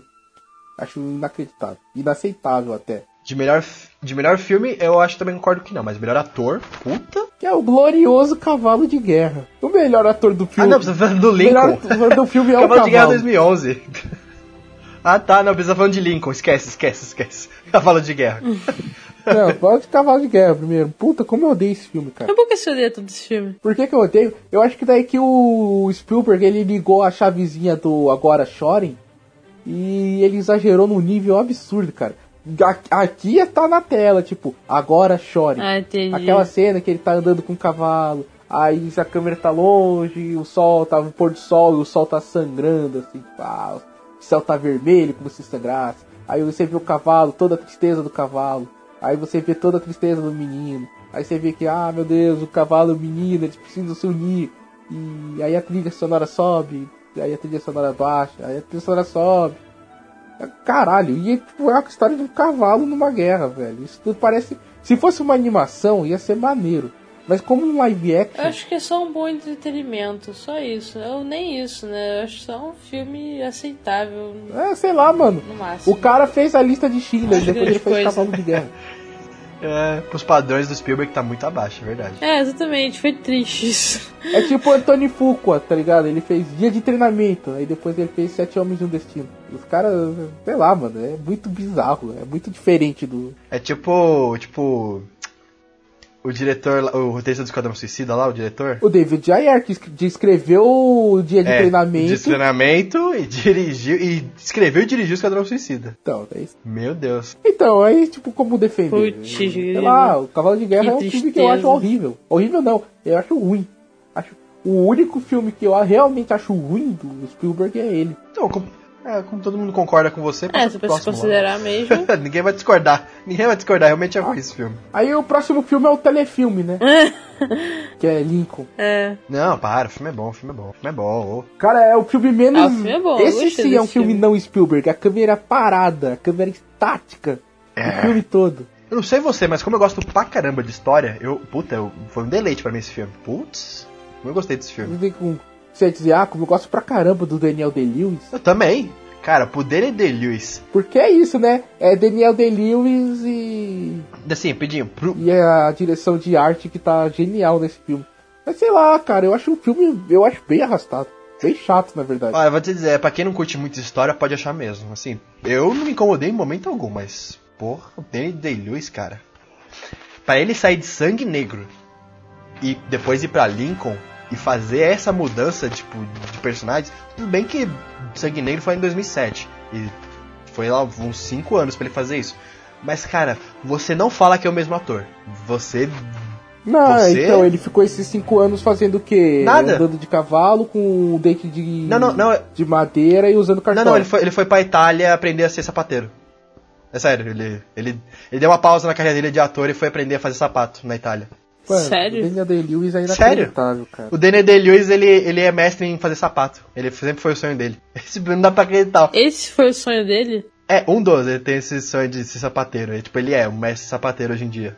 E, cara, dá pra entender. Um dos melhores atores... Assim, Maria, quando você é rico... e você tem um sonho idiota, quando você vai atrás desse sonho idiota, ninguém vai te criticar. Lembra daquela época que todo mundo achava que o Joaquin Phoenix estava louco das drogas, e na verdade era tudo parte de um plano lá pra fazer o filme dele? Verdade. Então, ninguém julga mais ele por causa disso. A gente acha apenas que ele, ele é excêntrico. Agora imagine, imagine eu, pobre Nelson Nascimento, sou um cara pobre pra caramba. Nelson, qual é o seu sonho? Ah, eu quero aprender a fazer cachimbo. Cara, e você vê, né? Aí, aí... Um dos melhores... Aí eu sou um idiota mesmo. É, engraçado aí, você ver, né? Um dos é. melhores atores, se não o melhor em atividade hoje em dia, né? Que o cara vai... Em atividade jamais não, ele se aposentou. É, não, não, ele, ele vai fazer o último filme com o Paul Thomas Anderson, não vai? Ele falou na entrevista. O último filme que ele vai fazer vai ser com o Paul ah, Thomas Anderson ainda. Então acho que pelo menos... Reza a Deus que ainda sai pelo menos um filme dele ainda que eu quero ver no cinema. Acho que eu nunca vi nenhum filme dele no cinema. Eu também não. Por isso mesmo que eu tô muito triste. Eu quero muito ver uma atuação dele no cinema. Somos todos tão jovens. Mas então, voltando aqui. Cara, o que ele fez em Sangue Negro já foi um absurdo.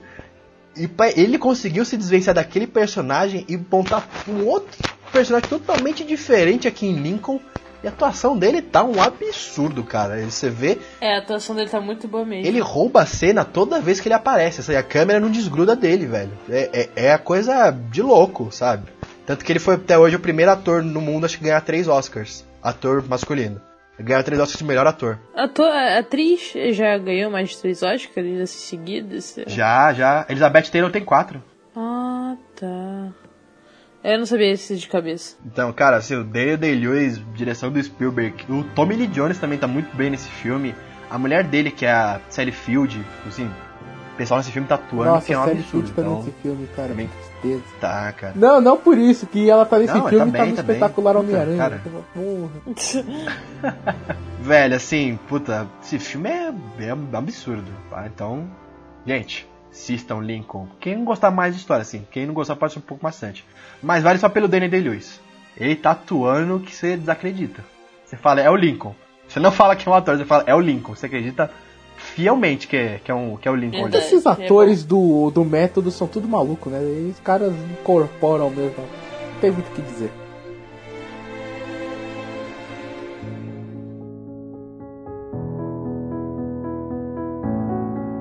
Depois disso aí, ele dirigiu O Bom Gigante Amigo, mas ninguém assistiu. Verdade. Então, pedimos perdão, ó, ouvintes. A gente não falou de... O que, que a gente não falou aí? A gente não falou do As Aventuras de Tintin, que é muito bom. A gente não falou do... Ah, muito bom, vai lançar o segundo. Não sei qual, que ano, mas vai lançar. É, mas vai ser com o Peter Jackson na direção. Putz, sério? É, eles fizeram essa troca, ó. O Peter Jackson, ele produziu o primeiro enquanto o, Steve, o Steven é, dirigia. No segundo, o Steven produz e o Peter Jackson dirige.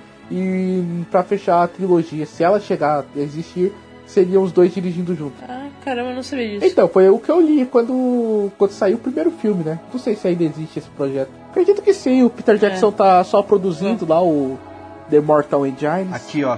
ó Nelson, Nelson, rapidinho, eu consegui achar aqui. Em junho de dois mil e dezessete, a sua porta-voz anunciou que Day-Lewis vai deixar a representação. Assim, Phantom Trade, realizado por Paul Thomas Anderson, com estreia marcada para dezembro de dois mil e sete, será seu último filme. Então, reza a Deus para que eu veja esse filme no cinema, que vai ser a última vez que o Daniel Day-Lewis vai atuar. E com Paul Thomas Anderson. O cara é tão zica que ele tem porta-voz. Você tem um porta-voz, Maria?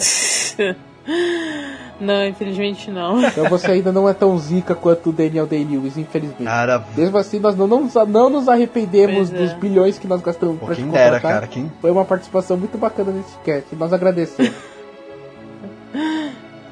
Obrigada, obrigada por me convidar. Ah, fica aí o convite pra já participar das próximas gravações que nós fizermos sobre...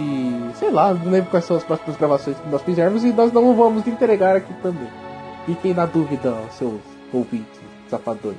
Bem, galera, ah, estamos chegando aqui a um, mais um cast que entrou pela madrugada, embora não devesse. Uh, nós agradecemos a você que veio até aqui, baixou nosso nosso episódio. O Kaique já muito sabiamente falou onde encontrar-nos em nossas redes sociais no começo, porque ele sabia que a internet dele ia cair, ia sobrar pra mim chegar nessa parte, e eu nunca sei o que dizer agora.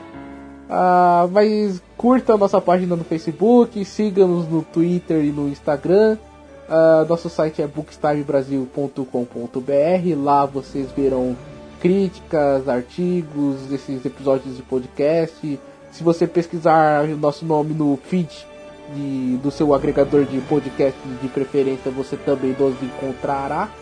E nós temos um canal no YouTube, e em breve voltaremos a postar com uma maior uh, uma maior frequência. E eu esqueci de alguma coisa aí? Não, é isso aí, galera. Beijo, um abraço, tchau. Boa noite pra vocês, vai dormir aqui. Valeu! Oh.